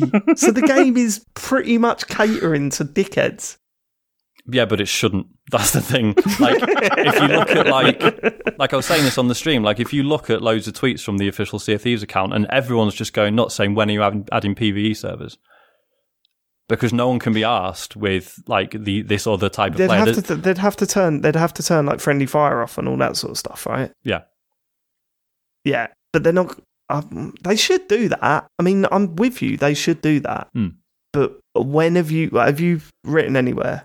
Have you have you sent a strongly worded email? Because it certainly felt like you you were going to. oh God, no, no. Oh, Why would I do that? What's the You're not point? there yet. What do you- why would you do that? Um, Why would you tell a griefer that they have a choice? what they want, Sean. um, so yeah, uh, yeah. So it's, it's fucking shit, basically.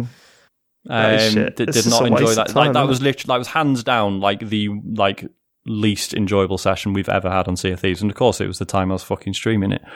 Um, yeah, yeah. which, which again Standard. probably contributed to it somewhat because again, if it had been a normal session, we'd have just been like, all right, well, it's not happening tonight.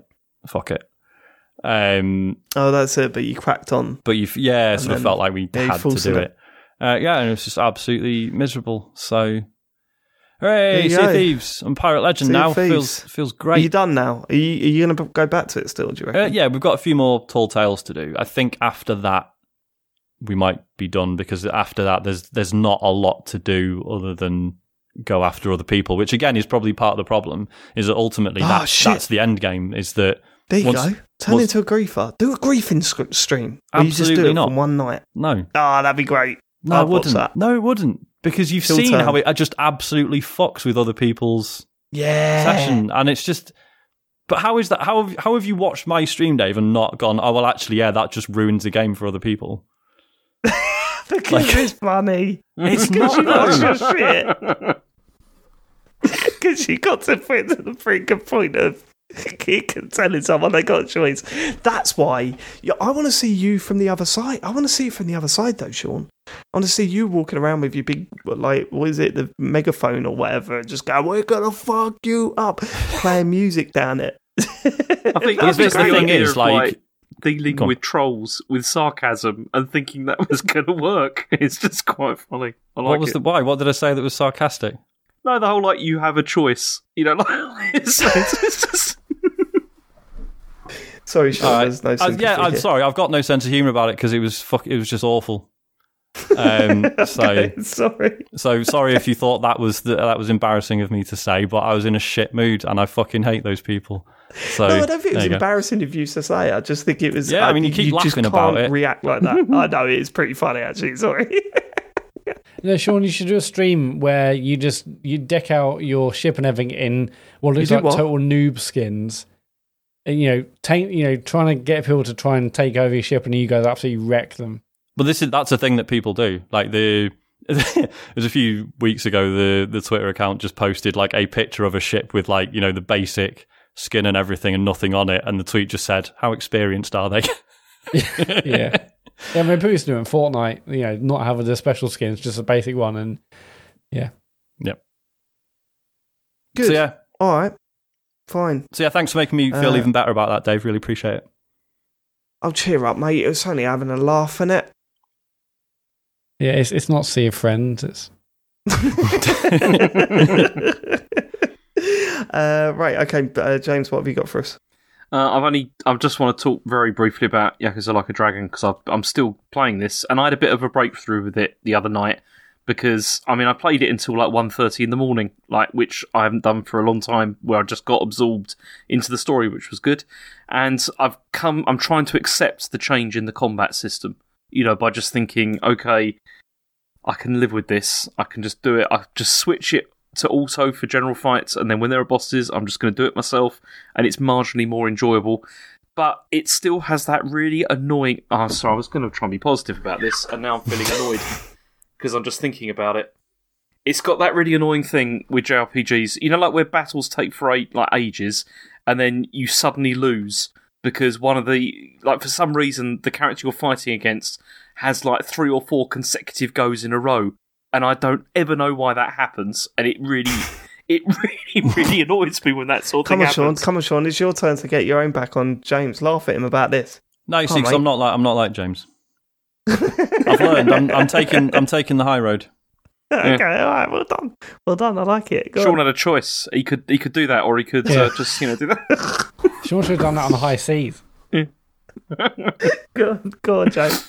but no, it's that thing where yeah, like you just get wiped out, and you've just spent like, and that's the thing I hate about this system is that it's the length of time that each battle consumes. Like if you're fighting a boss or whatever, it can go on for ages, and then you can just suddenly lose from some sort of bullshit, and that's what I hate about JRPGs. It's the thing I've always hated about them, and it's we see with the action style from the previous games, I always felt like I could overcome stuff as long as you had enough health, like items and things like that. You could just brute force your way through if you if you felt you needed to. With this, it's like I you spend ages trying to figure out how you can game the system so you can get through it in the way that's least irritating. And that's what I hate about it. But anyway, I'm trying to be positive and I'm trying to enjoy it more. And so I'm not thinking about that. I'm just gonna continue playing and James, you story. should stop playing this video game. No, because I'm enjoying the story, and that's what's really annoying about it. Because it's like, I- like I said, I played it until like 1.30 in the morning because I was starting to get really absorbed like into it. It's just the battle system. I really still don't enjoy it, and it does that. Also, it does that thing of where you have like that you sometimes get in bad JRPGs where there's like a boss battle, and then there's no like save break or whatever, and then they do another one, and then another one, and it's just hate that it's yeah. that sort of stuff as well. Which you're thinking, who thinks this is a good idea? You know, to do that. I don't understand why that why they do that. But anyway, the story's great, side missions are great, enjoying all of that, and I'm on chapter eleven. So yeah, it's it's How many fine. chapters are there? uh, Sixteen. Oh, So give up. No, I'm enjoying the story. You know it's going to get harder though. You can watch the cutscenes on YouTube. It's fine. Yeah, watch the cutscenes on YouTube. won't Matt do does that. it. no, no, no. Um, James, when there's a point where you have to grind, is that the point you'll say it's over? Well, no, because that's inevitably going to happen. There's no way that there's not going to be grinding going on. I was looking up the other day about like people talking about doing the final mission, and they needed to be like level eighty or whatever, and I'm level thirty-five at the moment, and I'm just thinking I'm near, technically near the end. I'm nowhere near that, and it's just like, oh, I'm going to be spending a lot of time doing the same thing over How and over again look at to make some numbers go and up. not just stop? You know, it's just- fucking hell. Yeah, it's ridiculous. It is. It is ridiculous, James. You're absolutely right. But like you see, Um, the thing is, is like Persona, like with that, that's also JRPG. But you could stick that on easy, and it would make it, you know, you could like walk through things. It's not, you know, no, nowhere near as bad. But I still just think, I don't know, forget it, forget it. It just, it's a good. I'm enjoying the. I'm enjoying playing it. It's fine. I don't feel like you are, James. St- the story's good. Story's really good. Yeah. yeah. Okay. Okay. All right. Is that it for games? Yeah. All right. Still a few questions. Then get out of it. Yeah, sorry, I'll have to cut a few. Um, but here goes. Yeah, if you want to send us a question, visit tcgs.co forward slash dear TCGS. Brillopad Brian says, Dear TCGS, I've been working through your backlog of uh, backlog of shows. Recently came across a conversation you had about washing the dishes and whether you enjoy the task or not. I felt compelled to share my reason for enjoying washing the dishes. That's the one they want to send an email in about. Like, I am a dishwash farter. I've always been shy around my girlfriend when it comes to bodily functions and try to take any opportunity to be discreet. Luckily, I've convinced her that I do the dishes every night so that she doesn't have to. But in reality, I do it so that I can let a few out in secret for 10 to 15 minutes after dinner. what? The smell of the dishes and fairy liquid plus the sound of running water completely masks my deeds. Talk of ordering a dishwasher puts the fear of God into me that I might lose my cover for letting rip. How do you all handle necessarily uh, necessary bodily functions at home? I mean, right. I mean, I just fart. I mean, I was going to say. I mean, I, It just I'm, happens, I'm it? fully supportive of like not farting or burping excessively in front of your other half. Um, Really? yeah, I mean, you, there are ways of like disguising these things if you. Yeah, know but I mean? why should you? Yeah, but after month two, it's fucking gross, Dave. Yeah, but it's yeah, the, yeah, things that you your body does is gross. But if you I mean, I, I, I'm okay. I'm, I'm being judgmental here, but with Joe and I, it's like, well, we we've both lived together. I'd rather you not struggle to keep in a fart. Oh no, yeah, like I'd, I'd never, I'd never like, like, it freaks me out when people say like, "Oh, well, you just hold them in, don't you?" And then they sort of go away, and I'm like, "What the fuck is that? No, don't do Just that. make your fart go back inside you? What the? fuck? just cram it back in." Um, I just, yeah, like I, if I, if there's a way for me to avoid it, I, I will. Um, Yeah, no, don't just- get just me wrong. I'm not sitting there going. At the cocking your leg time, up. if we're having a massive row and I can slip it into like at the end of a sentence as a full stop, then that's happening. Like it's, How does she know it's a full stop and not a comma? um, it's just the way it sounds. There's different sounds. Oh, okay. I didn't think of that. um, but yeah, actually engineering it so that you perform a specific household task and then presumably saving all your farts until then. Saving them. Yeah. That really also, doesn't sound can I say, No, it doesn't. the, the- you know, she knows what you're doing Do 100%. 100% she out. knows. because she's Yeah. been in the kitchen either when you've washing up or within two minutes afterwards, and she knows that you've been farting in there for 15 minutes. You're not hiding it. It's not enough very Do you liquid in reckon the it's world it? Do you reckon it what it's like? Do you reckon it's like in the cartoons where it turns into a hand and pinches the nose? Do you reckon it's like one of those? Yeah. She's like, oh god, he's doing his 15 minutes of farting in the kitchen. He thinks I can't hear it. TV's on mute. Like, Whoa! she knows what's happening. I happening. just had Yeah. a thought. Does James do the same thing with podcasting? He saves it all up for when he starts podcasting and Absolutely, lets yeah. rip for Absolutely. three hours straight. Yeah. I am a podcast farter, says James Farley. Yeah, I've I've I've never I would never judge like I'd never get upset with Joe by farting, and I hope that that's recipro- reciprocated. with yeah, it's, as you say, isn't it? It's the if, if it's the difference between it just happening and like being gratuitous about it. Um, Yeah, I wouldn't go up to a burp in a fight. Actually, I do stifle burps, but then I do don't hold them in. Yeah, yeah, the a- burp. you like just a- sort of you can just sort of breathe it out, can't you? In a sort of yeah, you burp in your mouth and then do that little thing yeah, like it's it's obviously not particularly subtle, but it's definitely the the polite option. yeah, Yeah. yeah, yeah. Uh, right, Maria I hope I've answered your question, Brian. Yeah, yeah. Hope that hope that helps. Uh, Maria Mendieta says, "Dear TCGS covert operatives, hearing James talk about the quote random battle people interrupting his pleasant conversations in Yakuza Like a Dragon made me think of pub fights. Although I've only witnessed them and never partaken, they nearly all went down exactly as James described it." The quote, they walk in front of you or whatever, and then the battle starts, you finish the battle, and then you can't get back into the conversation. Which is why I ask, what is the most realistic pub experience in gaming? I know Uncharted 3 starts off in one, and RPG maps are often littered with inns, but I wonder if the industry has made significant strides in this aspect of immersion. I don't think they have. I can't. Well, I, I think um yeah the, the the pubs in yeah the pub scene in um Uncharted Three was fantastic. Mhm. Um, I'd also say that the pubs in um Watch Dogs, what is it called? The most recent one, Legion? Legion. Yeah, the pubs in that are f- pretty fucking good. Okay. They feel like London pubs when Mm. you go in them. It's the only good thing about that game. But um, yeah, the, the the pubs are pretty legit. Um, but yeah, I mean, yeah, pubs are a hard thing to uh, sort of explain and put into a video game, like rep- replicate, aren't they? Very Yeah. British thing, pubs. It's weird. it's- you and know there's when you're in a no- British pub because everyone fucking is angry with each other. There's patio furniture everywhere.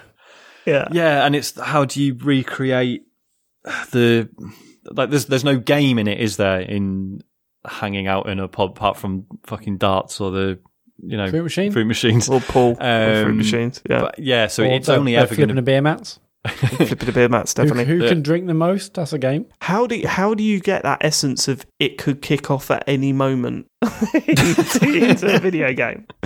It's tough. It's tough for sure. It's like it's only ever going to Um, be a like a side thing in a game, isn't it? Like there's never going to be a Yeah, game yeah. about being in a pub. I mean, someone should make one. Someone definitely I should try. remember. was it beer time? one. Beer time was that, wasn't it? Oh, what was that? I don't think I've. That was that was that old game where you had to like slide beers across the. Oh, yeah, yeah. Oh, yeah, yeah. thing. Yeah, But that's about working in a pub, right? yeah. Good but then point. there's but then there Good are point. there are bartending games. there Red was a Strings Club. game. Fuck. There was a game on the I can't remember if it was Atari ST or an early PC game where you had to make cocktails for all. It was like, um, I, it, it was like a mix between Papers Please and uh, Overcooked, where, where it was a 2D game and you had to mix cocktails. And I remember I had it. I think it was on the PC. If Hmm. anyone knows this game, get in touch. But yeah, you had to serve up cocktails. I remember that being brilliant. Fuck. All right, okay, I got to try and find that game. Jesus, that's a flashback. But yeah, like I'd love to know what that obviously, game yeah. is. So Red Strings Club and Valhalla was another one, but that's like obviously they're all cyberpunk ones. Or I don't think I know of any that's just yeah, you're a bartender I, in um, a I you don't know- British play any, pub. but what did, did the Fable series not have any like British pubs? That feels like a game that Not probably really. had- Mm, No, they weren't a big thing. They, they, they. I think they had pubs in them, but they weren't. Yeah, you didn't spend a lot of time. In I them. know there's a fair few in The Witcher, oh yeah, in Witcher Three. So but I'm even sure again, I they played a they were VR okay. game recently that where it was in like there was in Pub a, brawl. oh wasn't in a it? pub, Pub drunken Um, bar fight. the and then I started Bar fight, smashing that's it, people with like stuff. the fucking not um, not Blood and Truth, but the one they did before that was part of the VR collection on the PlayStation. Yeah, that was in a yeah. There was a bit of that. That, in that a had a scene in a pub, and I, and I remember that was really cool because it had the cigar on the table, and you could pick it up, and if you breathed in and out, it actually went like and then blew the smoke Yeah. out, Yeah. which was cool. Oh cool. god, Obviously Red Dead the Redemption microphone. Two. Oh yeah, They were fantastic. They were fantastic for that stuff. The di- little pockets of different types of people doing different things Mm. really gave the essence of being in a bar. I think Um, there's and there's so been yeah, games like especially um, so I guess Hitman Three and Cyberpunk as well have some amazing like bars and clubs in them. GTA Five as well. yeah, they're the clubs though, aren't Um, they? Yeah. But yeah, again, not the same thing. it's easier to do replicate a, a nightclub. I think. Mm. You know, you yeah, Hitman Three was brilliant for that. Yeah. Like really good, Mhm. but they didn't. Yeah, a pub is a completely different thing, isn't it? Yeah, yeah. Yeah. Uh, right, cool. Last one. MD Kribuffs says after last week's question nearly caused the launch of a new Patreon tier above full Nels consisting of Farley pill popping arse play. I thought let's stick to safer ground with the now annual request for watching, reading, and beverage recommendations. Watching, reading, and beverage. Okay, um, James, you start. Oh, I don't know. Um, okay, watching. Is it that this, this, this? I've not watched anything new recently. We're watching The Just one- Sopranos at the one for each moment, which is Oh, yeah. brilliant. Um, yeah, we're watching that. Um, tsh, reading. I'm not going to recommend anything because it's all just books that I'm reading for work, so it's not of any interest to anybody. And drink. Um, they've got rid of Hop House, so I'm sad. I've got nothing. I've got nothing. Is what's Brilliant. happened here. Nice Yeah. one, Sean. Uh, watching, so I've started, you know, as- as as we're all aware, going through a bit of a pirate phase at the moment. Um, and a few weeks ago, I discovered like so. There's a Netflix series, it's doc, like a documentary series about um, like feudal Japan. And I, at the time, I was thinking, "Fuck, I wish they'd do this, but for pirates." They have, um, but with a fraction of the budget of the feudal Japan one. Um, it's what's it called? It's called it's called like the Lost Pirate Kingdom and it's just this series of like interviews with historians and, and researchers and stuff but then these sort of you know dramatized scenes um, of the, what the pirates actually got up to. And fuck me it's been made for about 20 quid. It's like the performances in it are, like some of them are absolutely dreadful. They clearly had like no budget for sets and stuff. Like hardly anything actually takes place on the boats because they clearly couldn't afford like to you know to do anything cool. Um but I am finding it really interesting and just sort of enjoying how how poor the production values are in places. Um, it's actually been really fascinating. Cool. And so that's that's watching. You've got reading and beverage. Well, I don't read things, do I? Okay. Obviously, that's a that's a ludicrous suggestion. Um, drinking. I've, I mean, I've mentioned Soda Folk before, haven't I? I've just bought a case of their root beer again because it's fucking brilliant. Um, Here we go. that's that's basically it. Oh, I did try. Uh, there's a company called Smashed who do um naught percent like beers and ciders and stuff. Got a mixed crate from them the other week, and the ciders were actually proper nice. And new new tells me that the beers were decent as well. Um, so yeah, that that was cool. But I mean, that's about it. Cool. Matt. Uh, beer, TV, and books. That's about it. Okay. Uh, I thought you were going to. Oh, see, I'm going to do your job for you slightly for the watching thing. Because I'm going to recommend Palm Springs, which is now Oh, God, yeah. on Amazon um, uh, Prime or whatever. That's a Mhm. fantastic film. Really, really enjoyed that film. Mhm. Um, think Groundhog Day. That's all I'm going to say. Don't watch the trailer because the trailer is horrific, at giving away major plot points. so Palm Palm Springs on that is really good. Um, but also, yeah, the the um, the Mitchell versus the Machines on Yes. Netflix. We watched that today. Absolutely fantastic. Yeah. Yeah, Really, incredible, really innit? funny. Really good. Um, well worth a watch. It's a Yeah, yeah. family From the people who did Spider Verse, you can tell, and Yeah. yeah. yeah, it looks great, and it's a great film. Actually, Mhm. actually, while we're talking family films, you watch Yes Day yet? No, I mean, it's not No. great, but it's brilliant to watch with the family. I thought there's I mean, some really honest, good performances after- in it. Some funny playing, characters. I've played through most of Say No More with Isaac, I thought maybe a film with the, the opposite concept would probably be Yeah, equally as yeah. So, yeah, Yes Day, Yesterday's quite a nice uh, film to watch as a family. okay. And uh, sticking on a family theme in terms of reading, I can highly re- recommend. I think I've recommended it on Twitter before, but the book um, "I Want More Ketchup, Please" by Adam Bestwick is an absolute joy to read to the kids. Most nights they absolutely love it, and I, I think it's wonderfully written. You know, obviously I love the Julia Donaldson stuff, but but Yeah. this is uh, Yeah, like the great. quality of the writing in this is really good as well. So, um, I want more ketchup, please. If you've got a kid, uh, it's like it's probably only a couple of quid on Amazon or whatever, but Oh, nice. very good children's book. We like reading that. And I didn't and, I've just gone um, through all the Mr. Men, Little Miss collection, but we've done them now, so we need more. You're getting the Assassin's Yeah. Creed ones? Yeah. Do you, I, I, I, has any of your kids got into Dogman yet? No. No. Fucking hell, Harry's obsessed with that stuff. They're like little comic books. You, you've heard of Captain Underpants, right? Yes. Oh yeah, yeah. We saw the film at the cinema, and she watches like the the, the series as well on Netflix. So the concept is that this is the comic book written by the two kids in Captain Underpants. Oh, cool. Okay. Yeah, so by the same writer, but it's yeah, it's Dogman, and um, yeah, Harry is obsessed with those. And from what I've read of them, they're really funny as well. So yeah, um, but yeah, no uh, beverages. I haven't again. I haven't really got one. You know, at the moment it's literally just coffee, and at the weekends, Moretti. Do you know what I mean? No, that's what's getting me through. Um, I- I've been, I've been drinking Topo Chico, which is Coca Cola's version of White Claws, and they're okay. It's like sa- same kind of thing. Everyone's getting into the uh, everyone's getting into the hard seltzer game. Um, the, the hard hard so that's seltzer thing, version. are they not just The basically alco pops hard again? seltzer. It's basically like sparkling flavored sparkling water with alcohol in it. That's Right, what White. Claws are. That's what these Topo Chicos are. Brewdog That's have what done one. Hooch was. I was going to say, this is just alco pops again, isn't it? Yeah, it's just Alco Pops kept making a comeback. Yeah, they're nice. They're very nice. About bloody time.